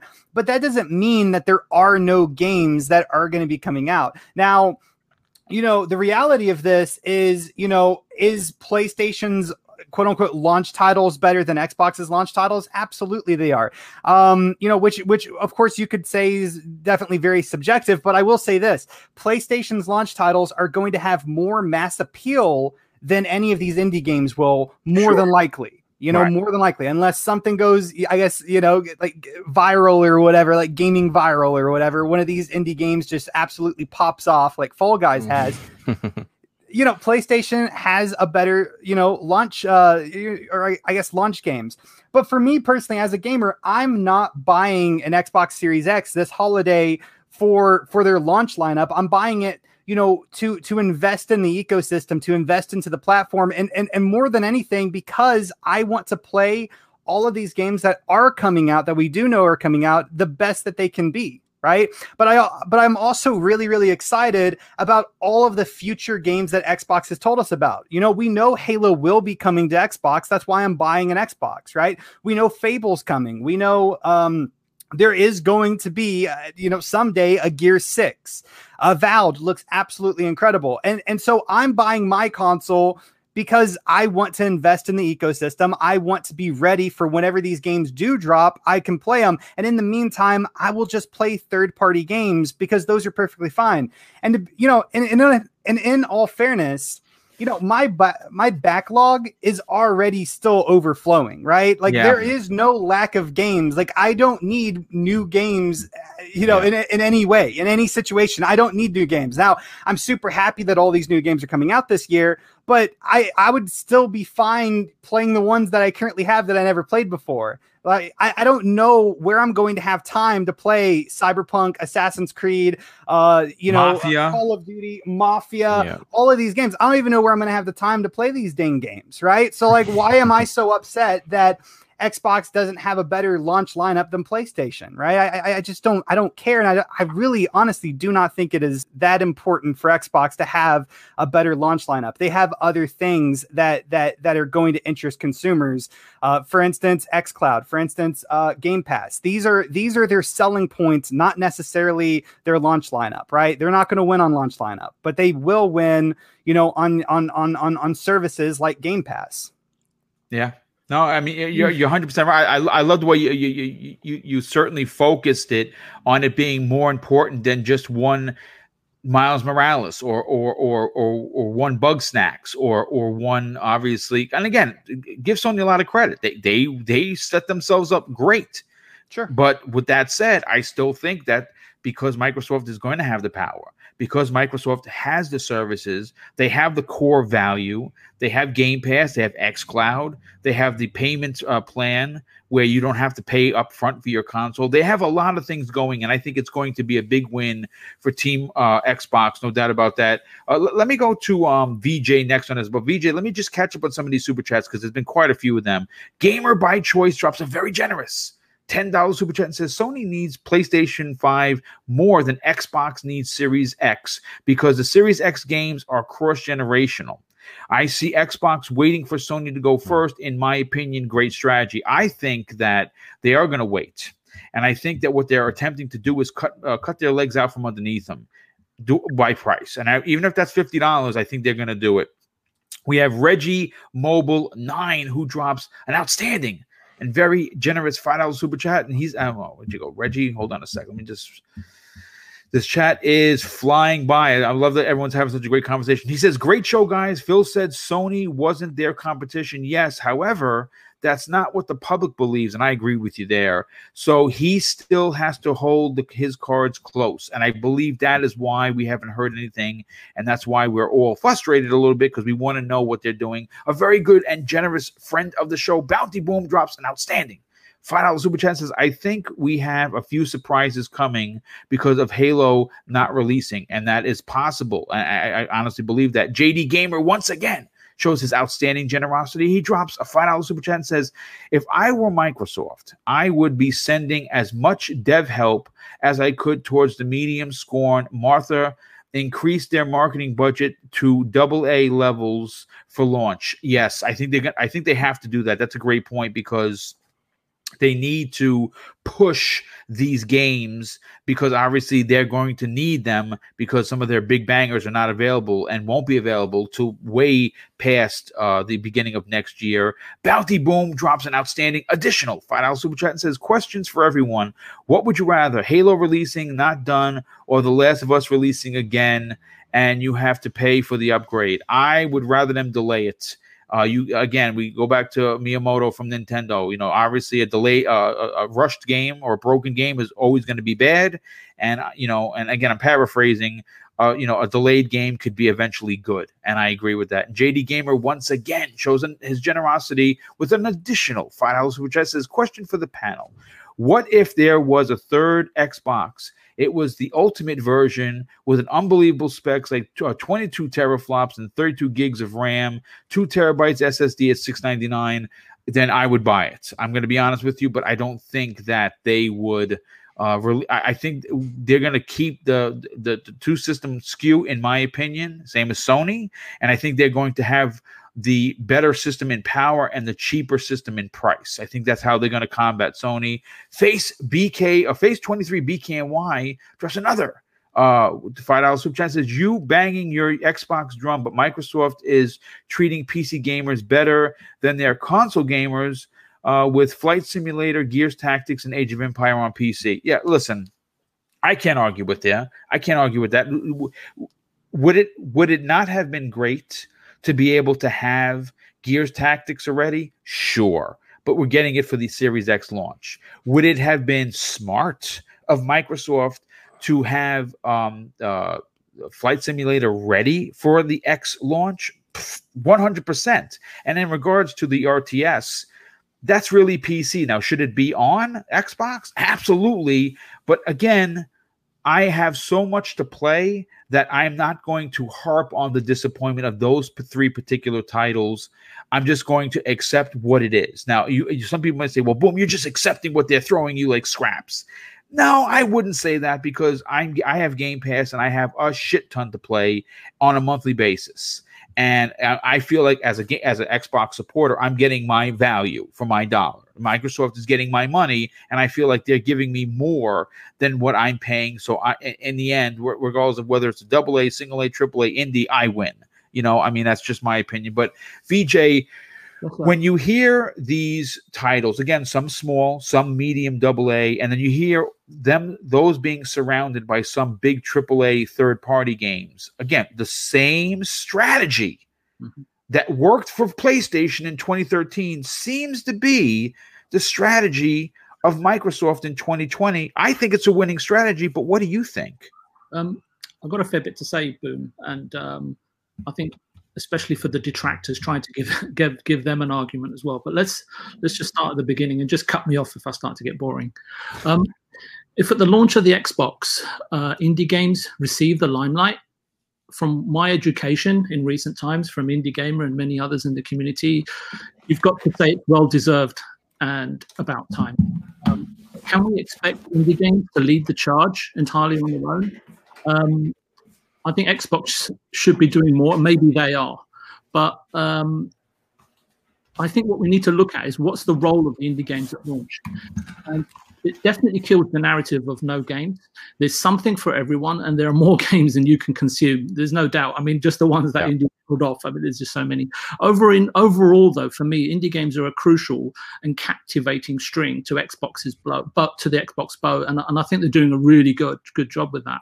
I've got some um, observations as well regarding the indie scene. For me personally, coming into it, it's been a fantastic time to discover these games, um, and for for me, definitely they're going to continue to rise in prominence, and, and definitely weeks uh, over the weeks and months that are going to come by. Um, not everyone has got 12 hours to sit through um, a single player game or even 50 hours you know in an open world game it's but i think what, what people have to also understand it doesn't make you any less of a gamer if you don't have the time right you can still be passionate about that hobby but the third thing I want to just mention is that you've got ID Xbox making huge strides, right, compared to Sony and, and others, right? Game Pass allows you access to many of these games, right? And with X, X, uh, xCloud coming online, it, it, sort of, in my mind, completes a, a, kind of a trifecta of being able to pick up and play easy content on your new Xbox or Series X or S, but also on the move, right? But um, I think it goes even deeper than that, right? We've discussed the games and everything, but I just want to sort of mention the people that are kind of behind this. And I've learned a lot of this from from indie gamers. So sorry if I'm, I'm repeating, but some of the stuff he says is, is quite important. So the indie scene is is important to gamers, and everybody and if anybody says it's not, then uh, quite frankly they don't know what they're talking about. It's fast becoming a kind of a magical place to discover like charming and new experiences, and it really takes me back to the '90s when uh, you'd sort of like anticipate, you know, and really anticipate a newly released Japanese video game import. And the excitement was in not quite knowing what you're about to experience. And I love those days, right? Compared to now when leaks are happening left, right, and center, and you know it, and it kind of kind of spoils it, right? Um, the advancements in the technology uh, provide a fantastic canvas for, for individuals or small teams of like-minded creators to go away and develop develop games, take risks, more free more freely with no one really sort of imposing heavy terms on them the biggest agony for any creator in my experience is and it doesn't i'm not talking about just game developers i'm talking about any creator in any walk of life whether you like i don't know uh, building playing with dolls or origami, right? It's to suppress um, your artistic nature. It's not being able to express yourself. It's just it becomes almost like a sort of unrequited love. Indie Gamer made a really valid point on his video last Saturday, and um, he said something. I'm paraphrasing, and Indy, you can step in and correct me if you want. uh, AAA devs are taking a step back uh, to make indie games. I would actually go further and say that they are being incredibly brave and taking a, their best step forward. And I said on last Thursday's show, uh, Boom, if you remember, that AAA gaming is incredibly punishing It doesn't matter what studio you're at. Great talent then ends up leaving the game industry never to return. The point that I'm trying to make here is that with the tech, with these games, with ID Xbox, they've got now they've got a way to return if they want them. And us as gamers and the detractors have got to welcome them back and support them. In summary, it's it's about experienced devs, new talent, and heartfelt experiences that the indie game that the indie game scene is conjuring up right now in front of our eyes. Right, gaming experiences that no mainstream publisher would entertain, but ID Xbox does. And on a final point, I just want to be really, really clear. I'm not saying that AAA game creators don't try to express their intentions from their heart, but they are restricted given the size of the teams that they're in. And Breath of the Wild, uh, in terms of creativity, and it evokes that in spades, right? So that's yeah. anyway. So I just wanted to give a balanced response to everything that I've been hearing. So no, no. Uh, once again, once again, absolutely fa- fantastic Amazing. point. yeah. well said. Yeah, well, well, well said indeed. Real quick, I just want to address somebody in the chat. We have Christian A uh, saying, uh, so now the narrative is there are too many games already. No, we don't do narratives on this show. I what, hate, can I have a narrative? I hate when people say narratives. Yes, I, I, I, find it to be, I, find it to be just plain silly. And again, Christian, thanks for being here, but I, have to, I have to call you out because you're, you're, you're implying that we're somehow wiping uh, the bottom of Phil Spencer and making excuses for him for shitting on the floor. That's not what we're doing. What we're saying is that we're saying you shit on the floor. Well, right. What I'm saying is yeah. that the, the we, we've already admitted that they might have put all their eggs in one basket. I, I don't know how much more uh, uh admittance you want, but that's all you're going to get. Uh, in regards to what do you do now is exactly what we're talking about. What does Microsoft do now? Well, they're going to do what I hope they do, pull a Sony, which worked for Sony in 2013. And if I recall, someone that I still listen to, Mar- uh, Colin Mar- Moriarty, you know him. He used to be, of course, with Greg Miller, right? He publicly destroyed Sony for releasing Knack and Killzone. Those are yeah. crap games. But what did he do? He rallied around Housemarque, who made, of course, the indie game that everyone touted as the best PlayStation 4 launch game in Resogun. Housemarque, great company. It, it's amazing how they haven't been bought up by Sony yet. So well, just wait a couple of weeks. Yeah, well, again, potentially they're, they're, they're going to add them from what I understand, but again, they're not there yet. But my point is that Sony launched with a very light list, and and, and hold on just a second there, Johnny Cat. Okay, just because you know about Bugsnax and Miles Morales, what else are you expecting? Because we were talking about Demon's Souls. I don't think it's going to be there if it is great, but that is the reason why they signed Godfall as an exclusive. That's the why they were going to eh, knocking on everyone's door. We talked about this a couple weeks ago. Basically, throwing money until something stick to lock up exclusives. You think they did that because they wanted to step on the toes of uh, Phil Spencer, or could it potentially mean that their first party lineup isn't as stout as some people are giving it credit for. I think it's the latter for sure. Their first, they're just their first party games are just not ready. Same as Microsoft. So what are they going to do? They're going to buy a couple of uh, exclusives, spend that money.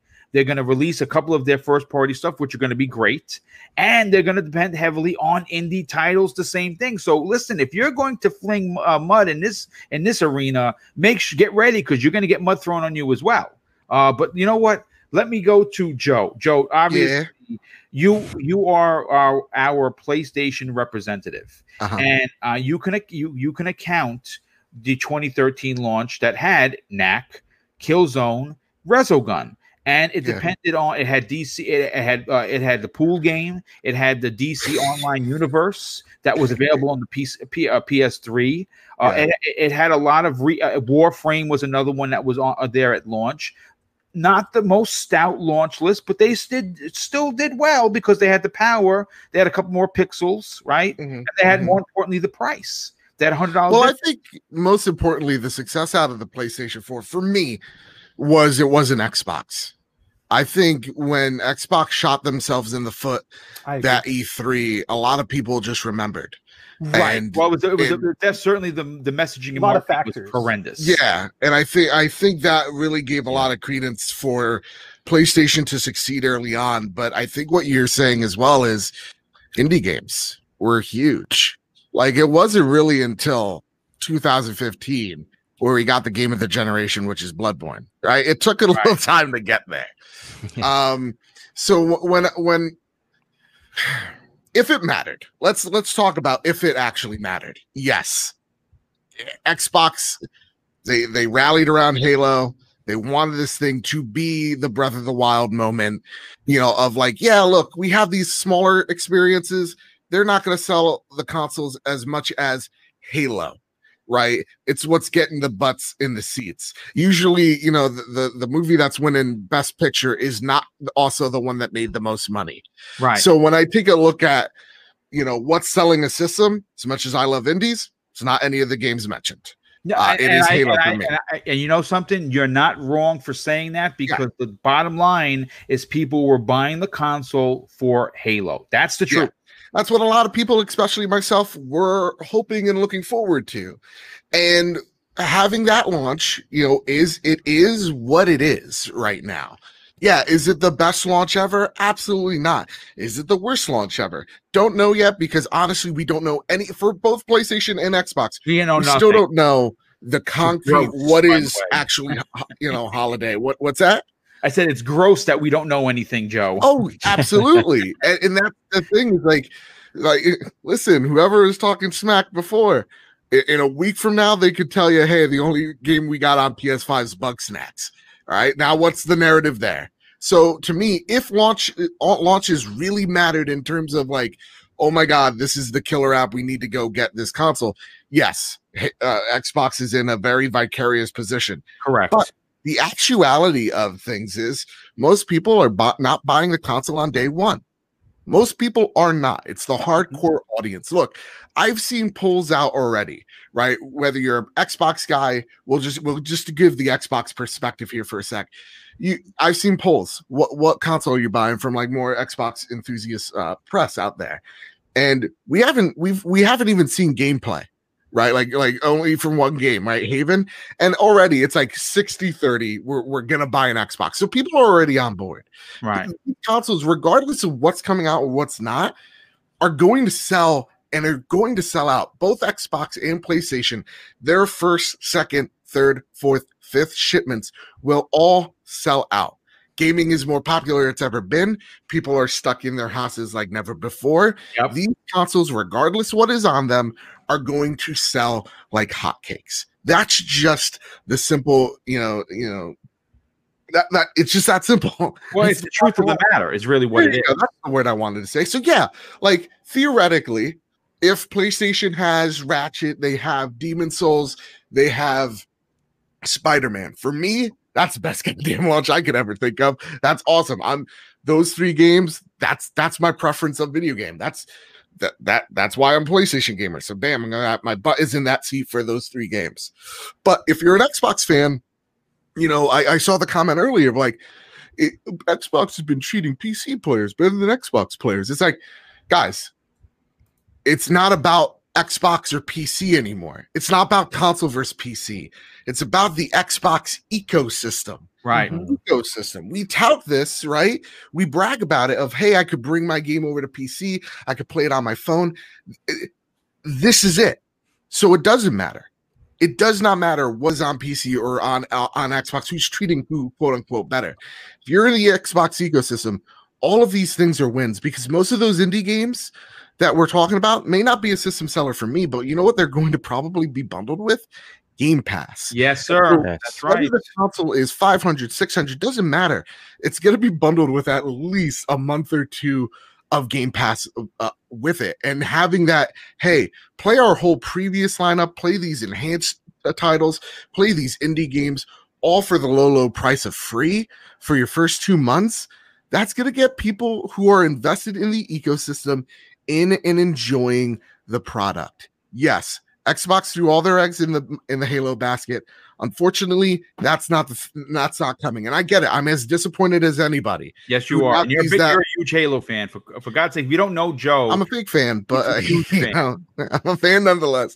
So like, you know, it, it it sucks for me, and I'm waiting. And guess what, gang? We can wait when the console comes out too. It's it's whatever. So like to me, it's like yeah, if you're disappointed, you have the full right to be disappointed. If if what you're seeing is not uh, is is not is speaking to you, hold out, wait for it. It's fine. Um, but like seeing some of some of the voices of like it, it, it's not a Xbox versus PlayStation. If I believe what Phil Spencer is saying, they're they're playing their own game. So to me, I'm just saying as as a gamer, I'm just like, okay, so right now this console isn't for me, and I'm just gonna wait. I'm not gonna have a Twitter rant on it. Mm. I'm not gonna post a mean YouTube video about it, calling Phil Spencer a jerk. It's just like, no, all right, gonna wait till Halo's out there. Now, if you're an Xbox fan and all those indie games speak to you, like Ascent looks freaking dope, Medium looks really great. That's a that's an awesome get. And hopefully, yes, they throw all that money behind these smaller teams now to get those games out there. Um, then go ahead, enjoy them. It's going to be a fine launch. But at the end of the day, you know, launches don't matter. They really don't. There are there are few exceptions, but when you take a look at like barren ass launches like the Switch, the Switch is still super popular. Yep. The Switch is still selling out like hotcakes. And you know what's really popular there? Indie games, games that are also on Game Pass. And I see some Xbox people double dipping on on, on the Switch just because it's there. Yeah, that console's still doing great with indies. Xbox can do great with indies as well, harkening back to the age of arcade. So don't just shit on it just just because you want to. I get the disappointment. You can you can voice it, but let's try to be constructive here, gang. Because I'm I'm very I'm very much tired of the of the narrative. Like, well, Xbox has to suck at one thing, so therefore PlayStation's great, vice versa. Because like seeing it over the weekend of of of just bringing it to PlayStation for just a second of like people freaking out that like PlayStation exclusives are heading to PC and how they're abandoning their ecosystem or whatever. Oh my god, yeah, it was ridiculous. It is, and that's the thing. Ridiculous. It's, uh, it, it, it's so close-minded and so and that's what we're dealing with. 2000 it's it's, it's uh, no words for it. It's closed-mindedness. It's yeah. like saying, "Oh, hey, more people get to enjoy this game I enjoyed. That's great." it's like, "No, they're they're shitting on everything I believe in." It's like, "No, they're not. They're trying to make money and more people are going to buy it that wouldn't care for a console." See, same with seeing what we, we're having here with Xbox. We're like, "Yeah, Gears of War or, uh, or Gears Tactics probably be holiday. Who knows with with uh with um airplane simulator. Did I say it right? No, flight simulator. Flight simulator. plane. well, yeah. Hyper airplane like, simulator. those games are great, regardless what platform they came out first, because in the ecosystem that is Xbox. So whether the game comes out a few months after its original release, um, you're still playing it for nine ninety nine. I think yep. that's what we all miss. Is like, yeah, I'm not gonna kid you here, gang. I look at what what's there at launch and go, all right, I'm gonna wait. And that is totally fine. And and and if you're looking at some of the launch titles going, man, I can't wait to play the medium. I need to play it right now. Go ahead, go out there, buy the Xbox. Like it's just it's just that simple. But at the end of the day, as well, we don't know still what these consoles are actually launching with. And even if Ratchet and Clank is slated for March or April, whatever launch window it is, that game's gonna probably still get delayed. So let's not kid ourselves here. Just yeah. because companies say one thing doesn't mean the other is gonna happen. Well, the, the, one, the, one, thing I appreciate about Insomniac is that I mean I think we can all attest to this. They have never released a bad product. Like, I, well, that's not true. There was that four-player shooter game that was. uh it's Oh, so, it's so bad. I remember that. Fused. I, I remember that. Yeah, yeah. They, they talked. Uh, I think it was on. It was bad. The old Game Informer they talked a lot of shit. it was okay. So they had one bad product, but when it comes yeah. to their main IPs, they've never released a bad one, and they're not afraid of a delay. But what yeah. I'd like to do is I want I want to kind of just move this uh, to the next topic. But before I do, let me just thank Kay Asante with the outstanding and very generous $10 super chat and says folks need to recalibrate their thinking on this.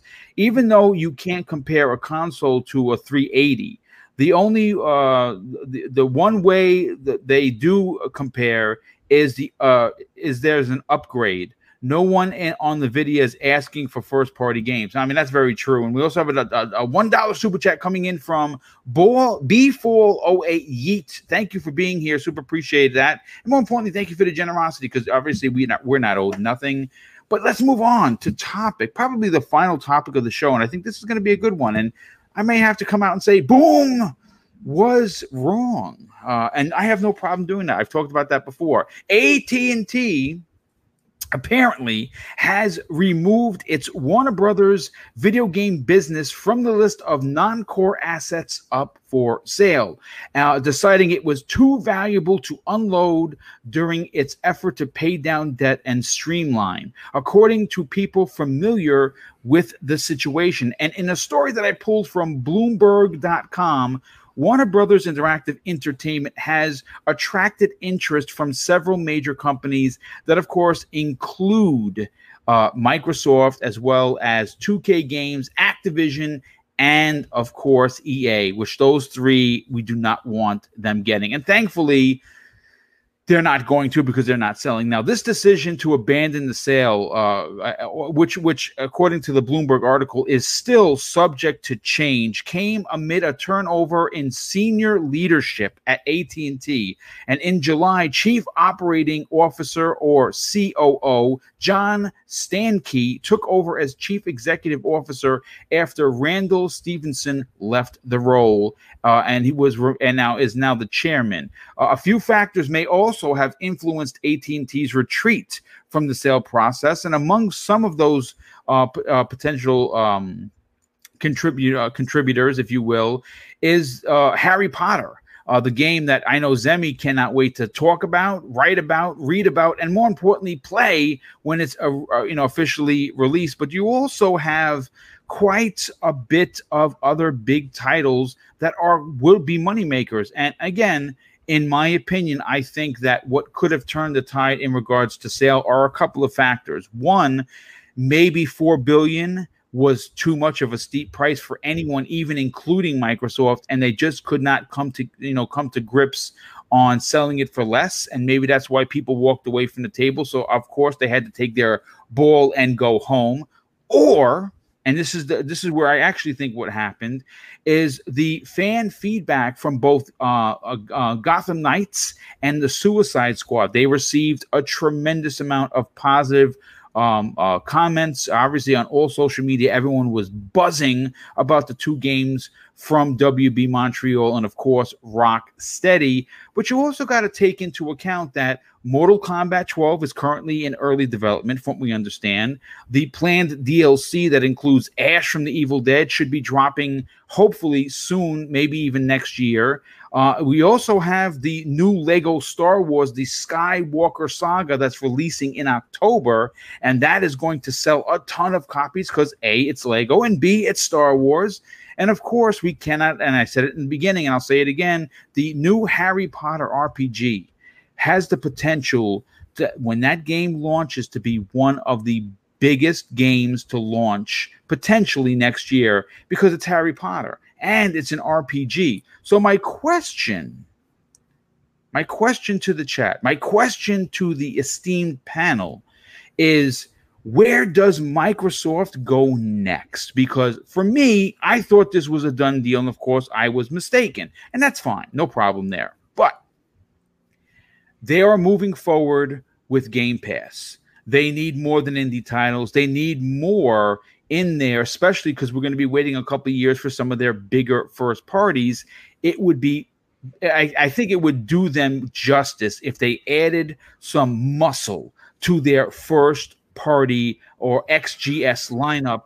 And my three picks are, I think they're they're kind of no brainers. First of all, Asobo is an automatic after Flight Simulator's 93 meta. If you don't sign these team at this team, then you're a boob. I'll tell you that right now. And uh, People Can Fly is another one I think that has the chops to uh, really uh, take an old franchise that Microsoft has or potentially new IP and hit the ground running and make an amazing game. And my third pick is uh, one again, not of a bit, not, not a bit of a head scratcher, but one I believe that it should be on the on the buy list is Techland. Uh, we know Mm-hmm. what they bring to the table, and again, I think they would be a real showstopper for XGS, especially if they had the Microsoft money. Uh, Zemi Games, I want to go to you next. You know, obviously, this story comes across as that AT&T is just going to hold on to their uh, their IP, uh, you know their their studios, and that makes sense for them because all of the games that I talked about, they're going to be making some big bucks on. For you personally, where does Microsoft go to uh, you know beef up that list of XGS uh, studios? Who would you like to see them sign? Oh man, I love Harry Potter. I cannot. I, I'm actually shocked by this topic. How how you mentioned Harry Potter not once but twice. There you go. I know, did it for you, by the way. for this I did it podcast. I'm so you. proud of you. I'm so. Thank you. Thank you. Um, but yeah. Anyway, so as for my three picks, I, I definitely have to go with Asobo Studio. I'm uh I'm a little upset with you, Boom, uh, for for taking that from taking that away from me.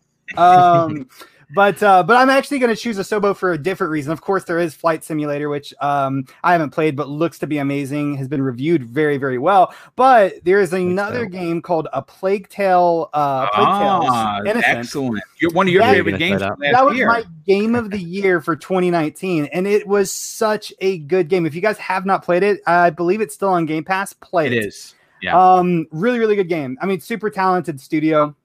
So Asobo Studio for sure is the first one. Uh, my second one is actually CI Games. Uh, first off, because they are a small studio, and we know that Xbox likes acquiring small studios for some reason. Uh, and they are known for Lords of the Fallen and Sniper Ghost Warrior. Uh, you know that series of games, which I think would add a a a a little bit of something that's somewhat missing uh from you know the xbox first party is is, is that first person modern kind of shooter kind of feel um so that's why i chose ci and i think that they are a very talented developer and i think that they could do a lot more with more resources financially and just more support uh and then lastly on my list is wales interactive which is a studio that probably very few people that are listening to this podcast know. Uh, but they are a super, super ultra talented studio. One of one of my favorite studios, and they're also uh, one of the very few developers that are actively making FMV uh, games, which are basically like you're watching a movie and you're just choosing options during that movie, and and there's multiple endings and stuff like that. Uh, and like three of their like more popular games that follow that genre is like the Bunker, Late Shift, and the Complex. Uh, Oh, I great, abso- by the way.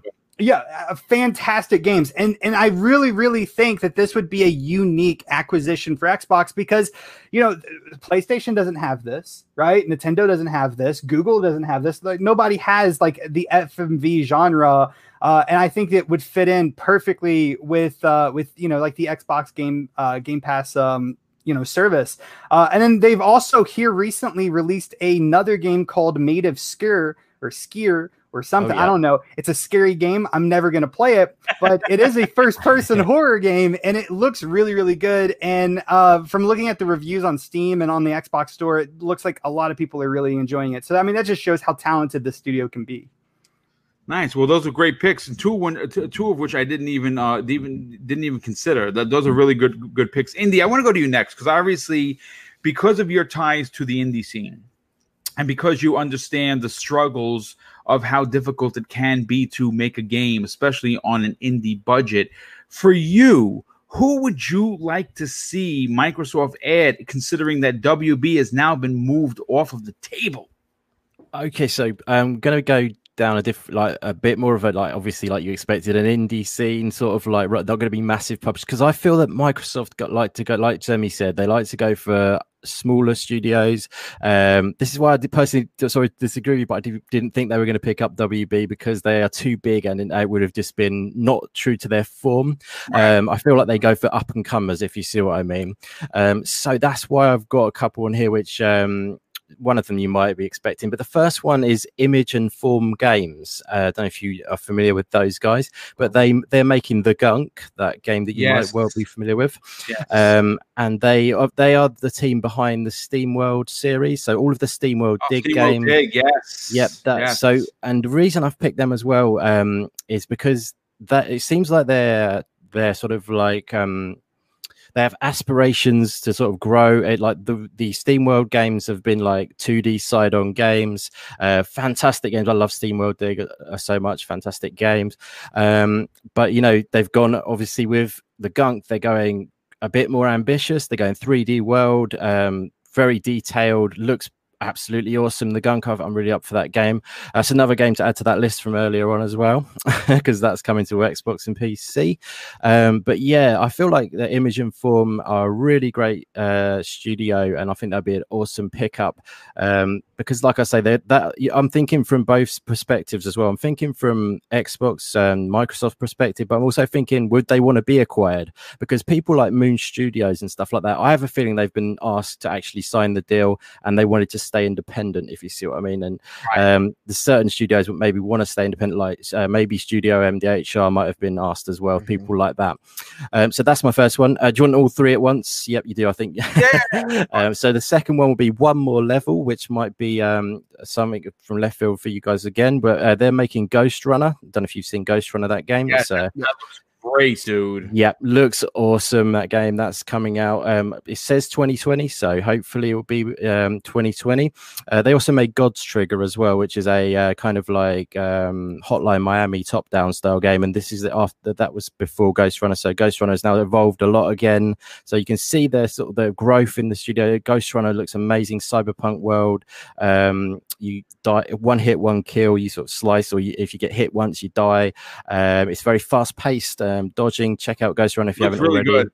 Yeah, it does look awesome. And I think that'd be a great pick up there, Polish studio. And so is my final pick, another Polish uh, studio who is Bloober Team, which is less of a oh, surprise. Uh, so, yeah, Bloober Team, obviously, you guys know them. They did Observer, they're doing the medium. I think that is kind of more of a no brainer, that last one. But yeah, they're the three uh, I think would be awesome. And I agree. I think those are fantastic picks, to be honest with you. Uh, let, us go to VJ. Uh, VJ, for you, w- with WB being off the table, and a lot of people were uh, were thinking that it was just too big of a pickup. Like Indy, I, me, I, I, I, I said that it made sense simply because of the, the business proposition that they have uh, for Xbox Game Pass, and it would have filled a lot of holes, and it would have added some clout to games that were uh, potentially already in development that they could come to the system either as exclusives or right into Game Pass. But that's fine. Again, I was wrong on that, and, and, and it appears that uh, they're not going with that sale. Who would you like to see join XGS? Uh, boom, am I allowed three, or can I talk about it more uh, well, as long as you're not talking about 17, that's fine. no, no, no, no. I'll, be quick, I'll be quick. I'll be quick. So the obvious darling is obviously Asobo. So let's just park that for a moment. People can fly. Yeah, it's a good studio, but remember they were acquired I think during 2014, 2015 by Epic, and I think they managed to wrangle themselves to become independent again. So I'm not really yep. sure where their heart is. CI Games I know very, very, very well and it's primarily for young aspiring artists from within Poland and the surrounding neighboring countries to go there and use it as a stepping stone, either to go to CD Projekt Red or elsewhere. Some unusual suspects that I think that have got a track record and could develop further under Xbox, depending on what Microsoft wants to do in those territories. You've got Codemasters in the UK, you've yeah. got Vanillaware in, in Japan, so underrated. And I don't know if you know Indigo, but I'm really looking forward to 13 Sentinels this month.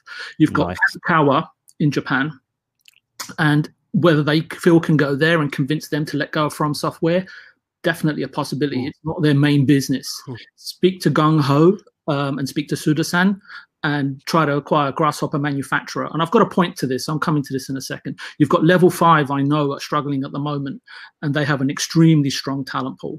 My key point here is that Japanese and other studios that have talent but are very but are in a very similar predicament to what Obsidian were. I'm not picking on Obsidian, just using them as an example. Oh yeah, they, they needed them. They needed the Microsoft to pick them yeah, up. Yeah, so they needed Microsoft to pick them up because a lot of these studios, similar to them, the reason why I'm using them as a comparison is because they're hand to mouth. Now, I, I, know recently people kind of raising their hand, oh, you're missing the obvious one. How about Sega?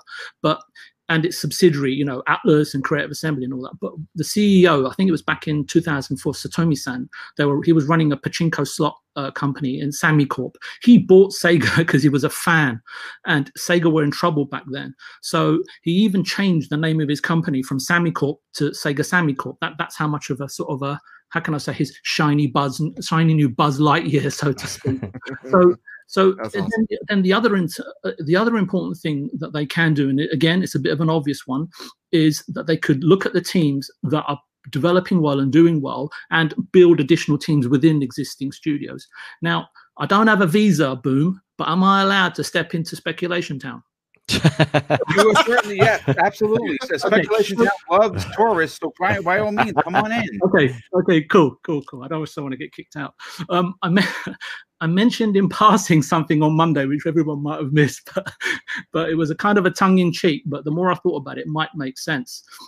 Uh, Zenimax has a lot to offer. Yes, that's a big one, dude. It needs re- looking at Todd Howe and everything that's going on there. It needs management to step in now. I may have my issues with Xbox in terms of being production led rather than creatively led, but right now they need to be production led. You've got ID, you've got Arcane Studios, you've got Tango Softworks, and there's your Japanese studio, boom, the one you've been after, after, and and Yep. then you, um, Bethesda Softworks, which yeah, okay, you know, are not they're not always at the top of the tree for everyone. You've got Elder Scrolls coming in a couple of years. Now it may cost two and a half. I think it was valued at two and a half billion back in 2013. Maybe it's four billion now. I don't know, but ZeniMax also have um, external investors. I think it may be 500 million and maybe more. The key point here is that investors at some point are looking for a return. So I I don't know if they would be available, but that's the one I'd be looking at. I mean that that's wow, that's that's that's monster, dude. I, I never huge, even yeah. I never Or even doesn't- considered Dynamax to be Doesn't honest that with you. go a little bit against though, like like your whole like mindset of why you didn't want them to acquire WB? Because ZeniMax is a Yeah. huge cookie It's to massive. take a bite out of. Yeah, I mean, it is big. From what I I heard the beginning of the year is that Zen- ZeniMax is looking for some type of investment slash buyout. Mm-hmm. So not totally out of the question for sure, but it The is. What's that? I'm sorry. I said it's the games industry. Crazy things happen in it, right? Yeah, Yeah, I'd, I'd love them to nab um, id Software from if there if there was ever a, a, Oh, a gap in the contract, nab a bit of id Software for Xbox. That'd be nice. No, again, and, and stranger things have happened. Joe, did we get your opinion on this yet or no? no, it was Okay, so left out. Let's bring Joe into the conversation. Obviously, WB, uh, you you were kind of on the fence about them buying it. You, you, you your your main, um, I think, opinion was you did not want EA, 2K, or Activision to get their grubby hands on it. I think we, I think we all could agree with that statement. But for you, Microsoft, they, they have 15 studios, right? We know that we've heard the rumors of 20 in 2020. We've also heard that you know Game Pass is going to be their narrative, and for good reason. Uh, it's their business model. In that business model, you need to continue to add, besides third and second and indie titles, you need to add some more uh, stout uh, games. And to add stout games, you need stout developers. Who do you want to see them add? So first off, I'm gonna say what everybody said. Asobo is a no doubt. This is, I think, with the praise Flight Simulator has gotten, and then last year's um, Plague Tale, which was one of my game of the years last year. Um, I think it's a no. It's it's it's a no doubt. Whatever business tidings that they have with, I believe, Focus Home that do their um that do the publishing on some Yeah. of their games whatever contract once that runs out sony microsoft whoever needs to pick this studio up they are so freaking talented so go ahead go pick up Asobo because they're freaking great um Yeah. that said uh i think i think Zem- zemimax would be a freaking crazy pie in the sky but that's Yeah. not like that like they are like you take a look at who they've bought previously and mm-hmm. I think it's one of the the arguments I've made about WB was it doesn't fit their portfolio in terms of like what type of developers they're going after. They usually do tend to go after medium sized double A experiences and then fund them with cash to make a bigger studio, more robust studio with it. So I think that does have to lead into more the business end of like it's easier to go after these independent studios rather than a bigger organization. It's probably Yeah. cheaper for them as well. They get to kind of maybe even dictate the price, like they're uh, leading the negotiations. Um, so to me, um, I I would definitely love them to go after, yeah, like an image inform type of uh, of of developer. But the one that speaks to me, I think it's already been it's they've already begged would probably be Moon or and or MDHR, but those are the pie in the skies because I think their IPs have transcended uh in, the Yeah. the industry in, in certain aspects. So like MDHR has their own TV show, you know, th- they're printing money left and right. Yeah. Uh, Moon Studios just got picked up by uh private division. So like Yeah. I think those are out of the question, but I want to get a little crazy with you. yeah, Because you know what? crazy. the one thing that I love seeing, it's whether you're a fanboy of Xbox or a fanboy of PlayStation, is I do love to see them eat crow. There is no better way for me to get off than to see a fanboy have to admit they're wrong or backpedal in any which form or shape. Um, I would love. They need a Japanese company. Everybody says from software. From software, totally out of the question. These are this is a uh, studios that Mm. ha- have have their own publishing brand within Japan. Like they are huge. They're self funded, Yeah. and they are right now Exactly. totally fine. Yeah. Um, they have three huge, huge studios within that corporation, so or business. So they're out of the question. But let's get let's get crazy, y'all. Let's get the tinfoil hats on because you know what? I want this to be the case. What if Phil Spencer goes to J- Japan and he knocks on a floating, hovered like stasis looking door, and the door just dissipates, and who's behind it but Hideo Kojima himself? Oh, what Yeah, if dude, Microsoft Microsoft next week they announced they have not partnered with Kojima Productions. They have bought out Kojima Productions. Death Stranding 2, which I know, listen, it's the IP's owned by Sony, but There's it's an. Xbox exclusive, man. That's what it is. And the next Si- Silent Hill, totally Xbox, partnered with Kojima. They're letting him do all the crazy things, man. This time you're the baby in Death Stranding. I would love to see all the fanboys and girls I love who, it. sh- Wow. who chat on Death Stranding go, you know what, guys? I think I could give it a shot. yeah, dude. It would. It would. Well, first of all, I, I actually played Death Stranding. I put about I think sixty hours into it. I, Yeah. I'm at the end. I just haven't beaten it yet. Honestly, can I be real about that game? Yes. I love the gameplay. I don't like the story. No, the story was. Listen, the story weird. was wacky. I'm going to tell you. You know what? Again, this Yeah. is this is an Xbox show, but I have to say this. One one of the most intriguing, absolutely mind blowing and excitable kind of a things about that particular game wasn't the gameplay. It wasn't the wacky Kojima story. Yeah. You know what it was? It was was the fact that it was a multiplayer game when it wasn't a multiplayer game. And what do I mean mm-hmm. by that is that every time I turned on the game, there was a road built.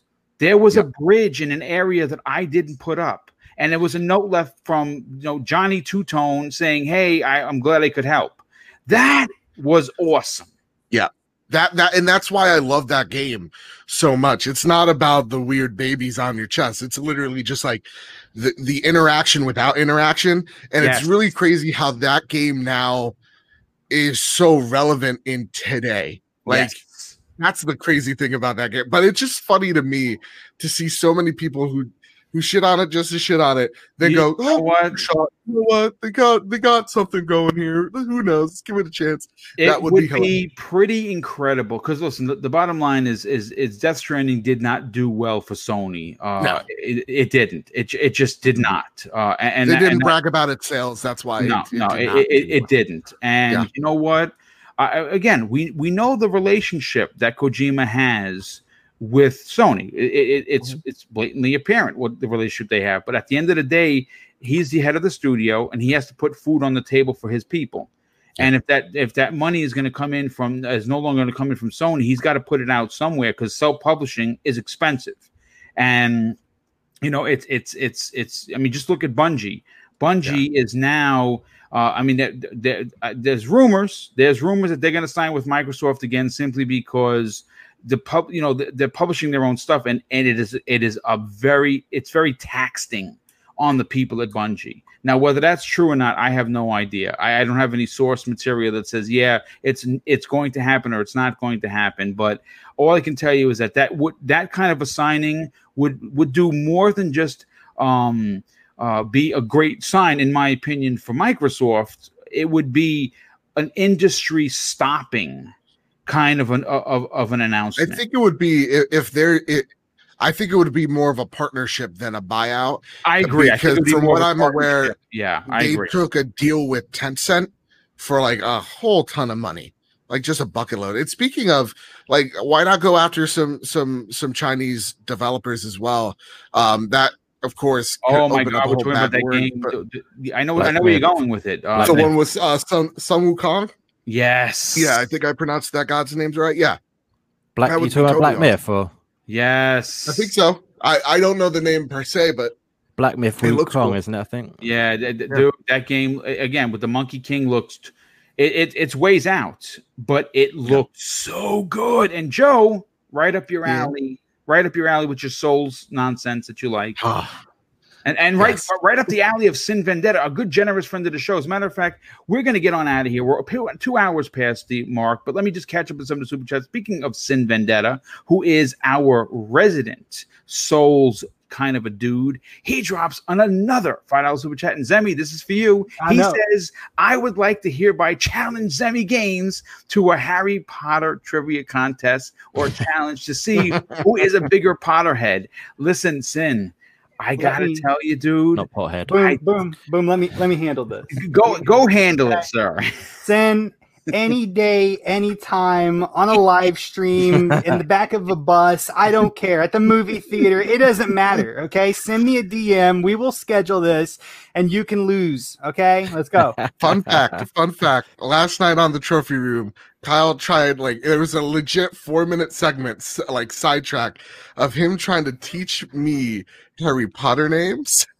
Okay. I didn't know a single one, but the guy that plays Hans Gruber, I think his name is Virius Snape. Yeah. Did I get mhm, it? Yeah. No, Yes. no, you didn't. Well, we know his No, Snape is you the last didn't. name. Snape is the Siri- last. It's Sirius Snape. Yes. Seri- oh, Sirius Snape. Serious. Yes. Not Sirius. Okay, like Uh, Sirius Radio. no, it's not. No, it's No, not. no, no. God, I just embarrassed myself. Sammy's not letting him have that one. Oh, big fan, I big fan. Sin Vendetta is dancing around the room right now. yeah.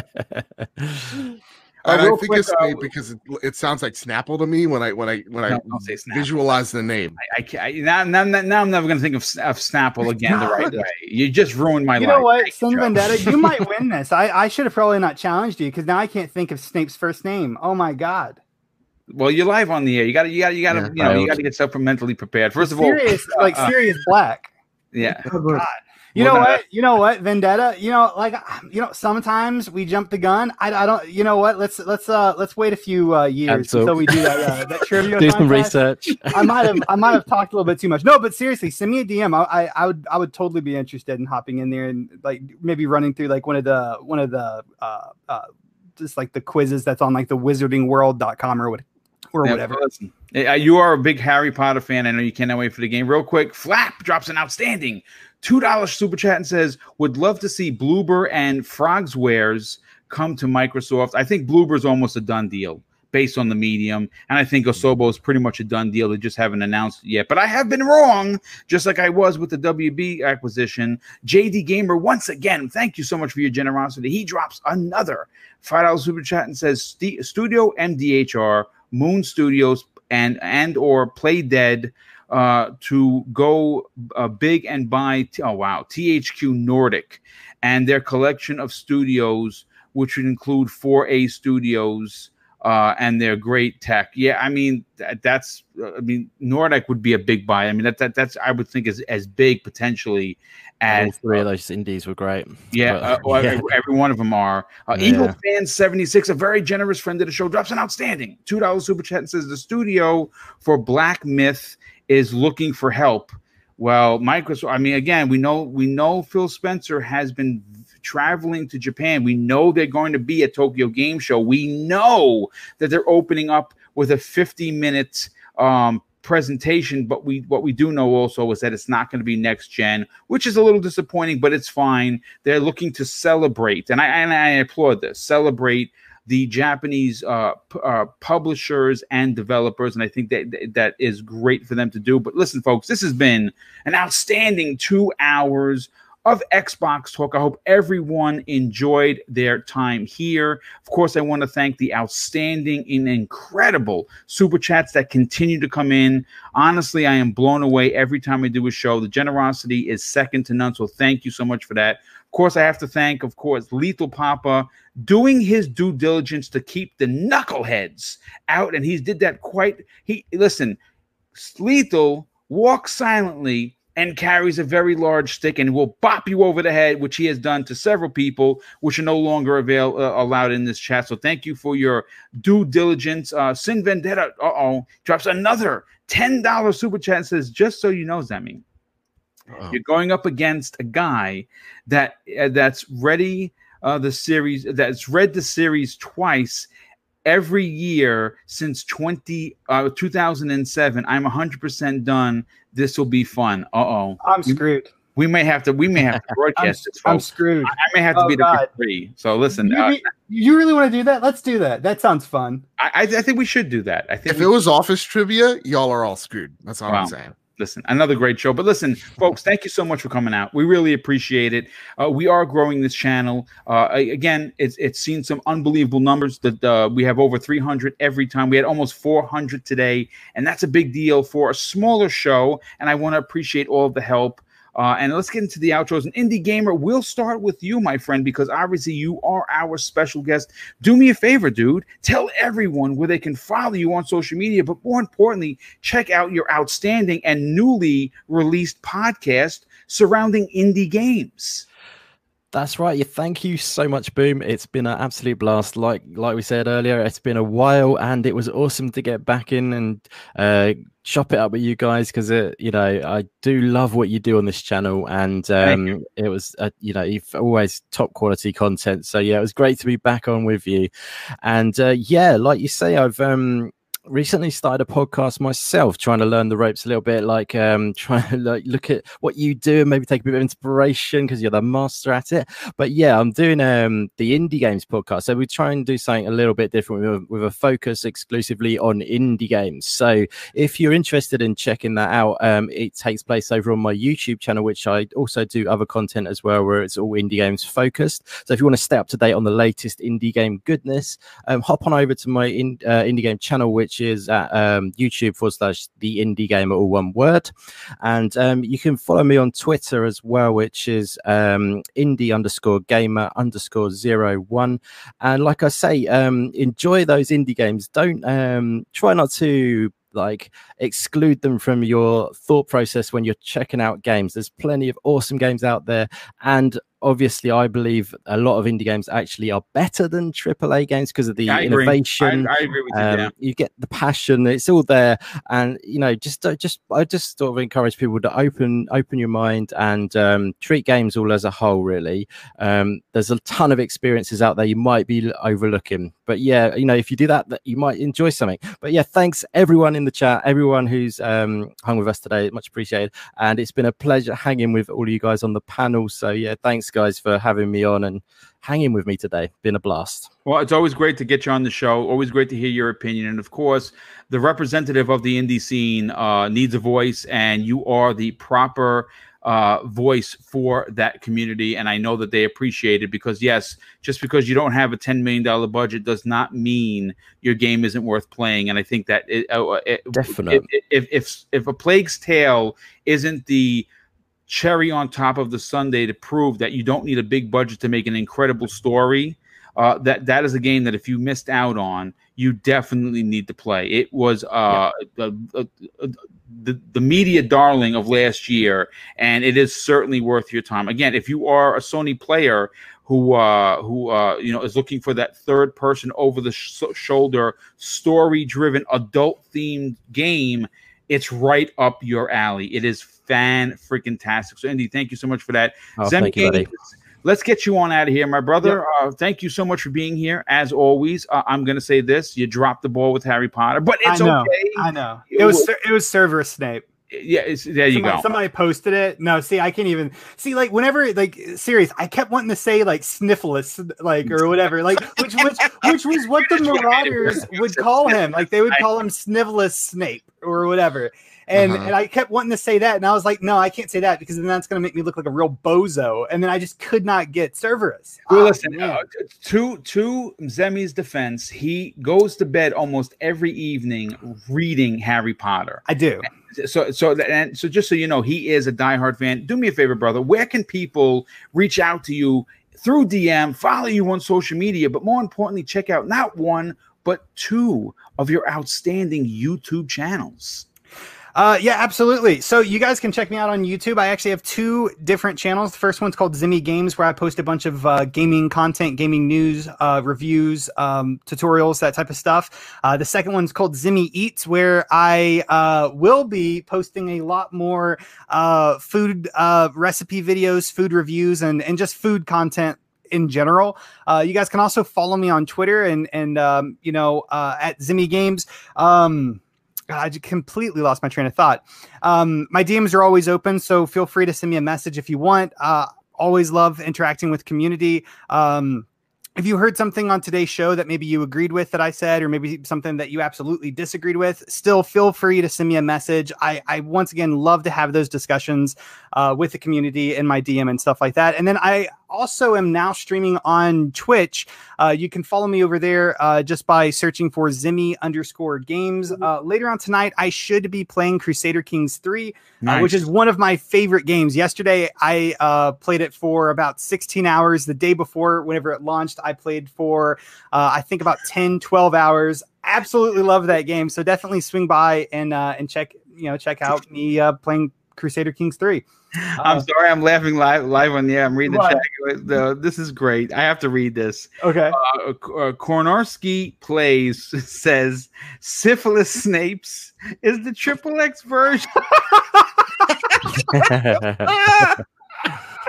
Where, I got to tell you, I'm where, where do you get Xbox talk and you get syphilis Snapes in, in, in the same conversation? Only on the Xbox Factor podcast. That's great, man. Good Oh, for you, man. Thank you for the for the wholehearted laugh, Joe. You obviously we want to talk about you for a second. You you have been making some incredible content. Uh, Thanks, thanks to your uh, your knowledge on RSS feeds. Now my chat my channel is now running the same as yours, but we're here to talk about the Trophy Room, one of the best PlayStation podcasts that could that could potentially give Greg Miller a run for its money. Talk about that and where could people follow you on social media? I'm just now thinking of that version going, Dumbledore, what are you doing with the door open? Oh my god, this is gonna go down a really dark hole, and hopefully, yeah, I know. I'm gonna stop right there. I'm gonna stop right there. I gotta edit myself. my goodness. oh my goodness. All right. Anyway, so you can find me over at Bad Bit Games where we talk about all things games. Uh a little update for Bad Bit Games come tomorrow on Twitter, actually. Nice. It's just a two minute quick update about the future of the channel. Um, and then yeah, the trophy room. You can find it on Bad Bit Games on YouTube, the video version, or uh where most people find it, you can find it over on uh, Apple Podcasts, Spotify, Google Play, wherever you find your podcasts, you can find the trophy room there. This week we talk about the whole backwards compatibility. We talk about Sony possibly buying more studios, and then yeah, there's a four minute segment where I we get totally sidetracked with me and Harry Potter and my lack of knowledge and lack of care. Really, it's Hmm. almost it's borderline disrespectful to my co-host, but uh, he tries his best, and I think that's all we could really hope for. So you can check the trophy room out. All those things, rate us five stars. There's a whole uh, giveaway we're, that we're doing as well. Tied into it, once we hit 100 reviews, uh, five star reviews on iTunes, we're gonna give away a free next gen game. So Nice. there you go. nice. That's it. Well, That's all I you got. being Here and last, no way least, VJ, you really brought the thunder today. Your knowledge uh, and, and uh, stout timing is impeccable. Do me a favor, brother. Where could people follow you on social media?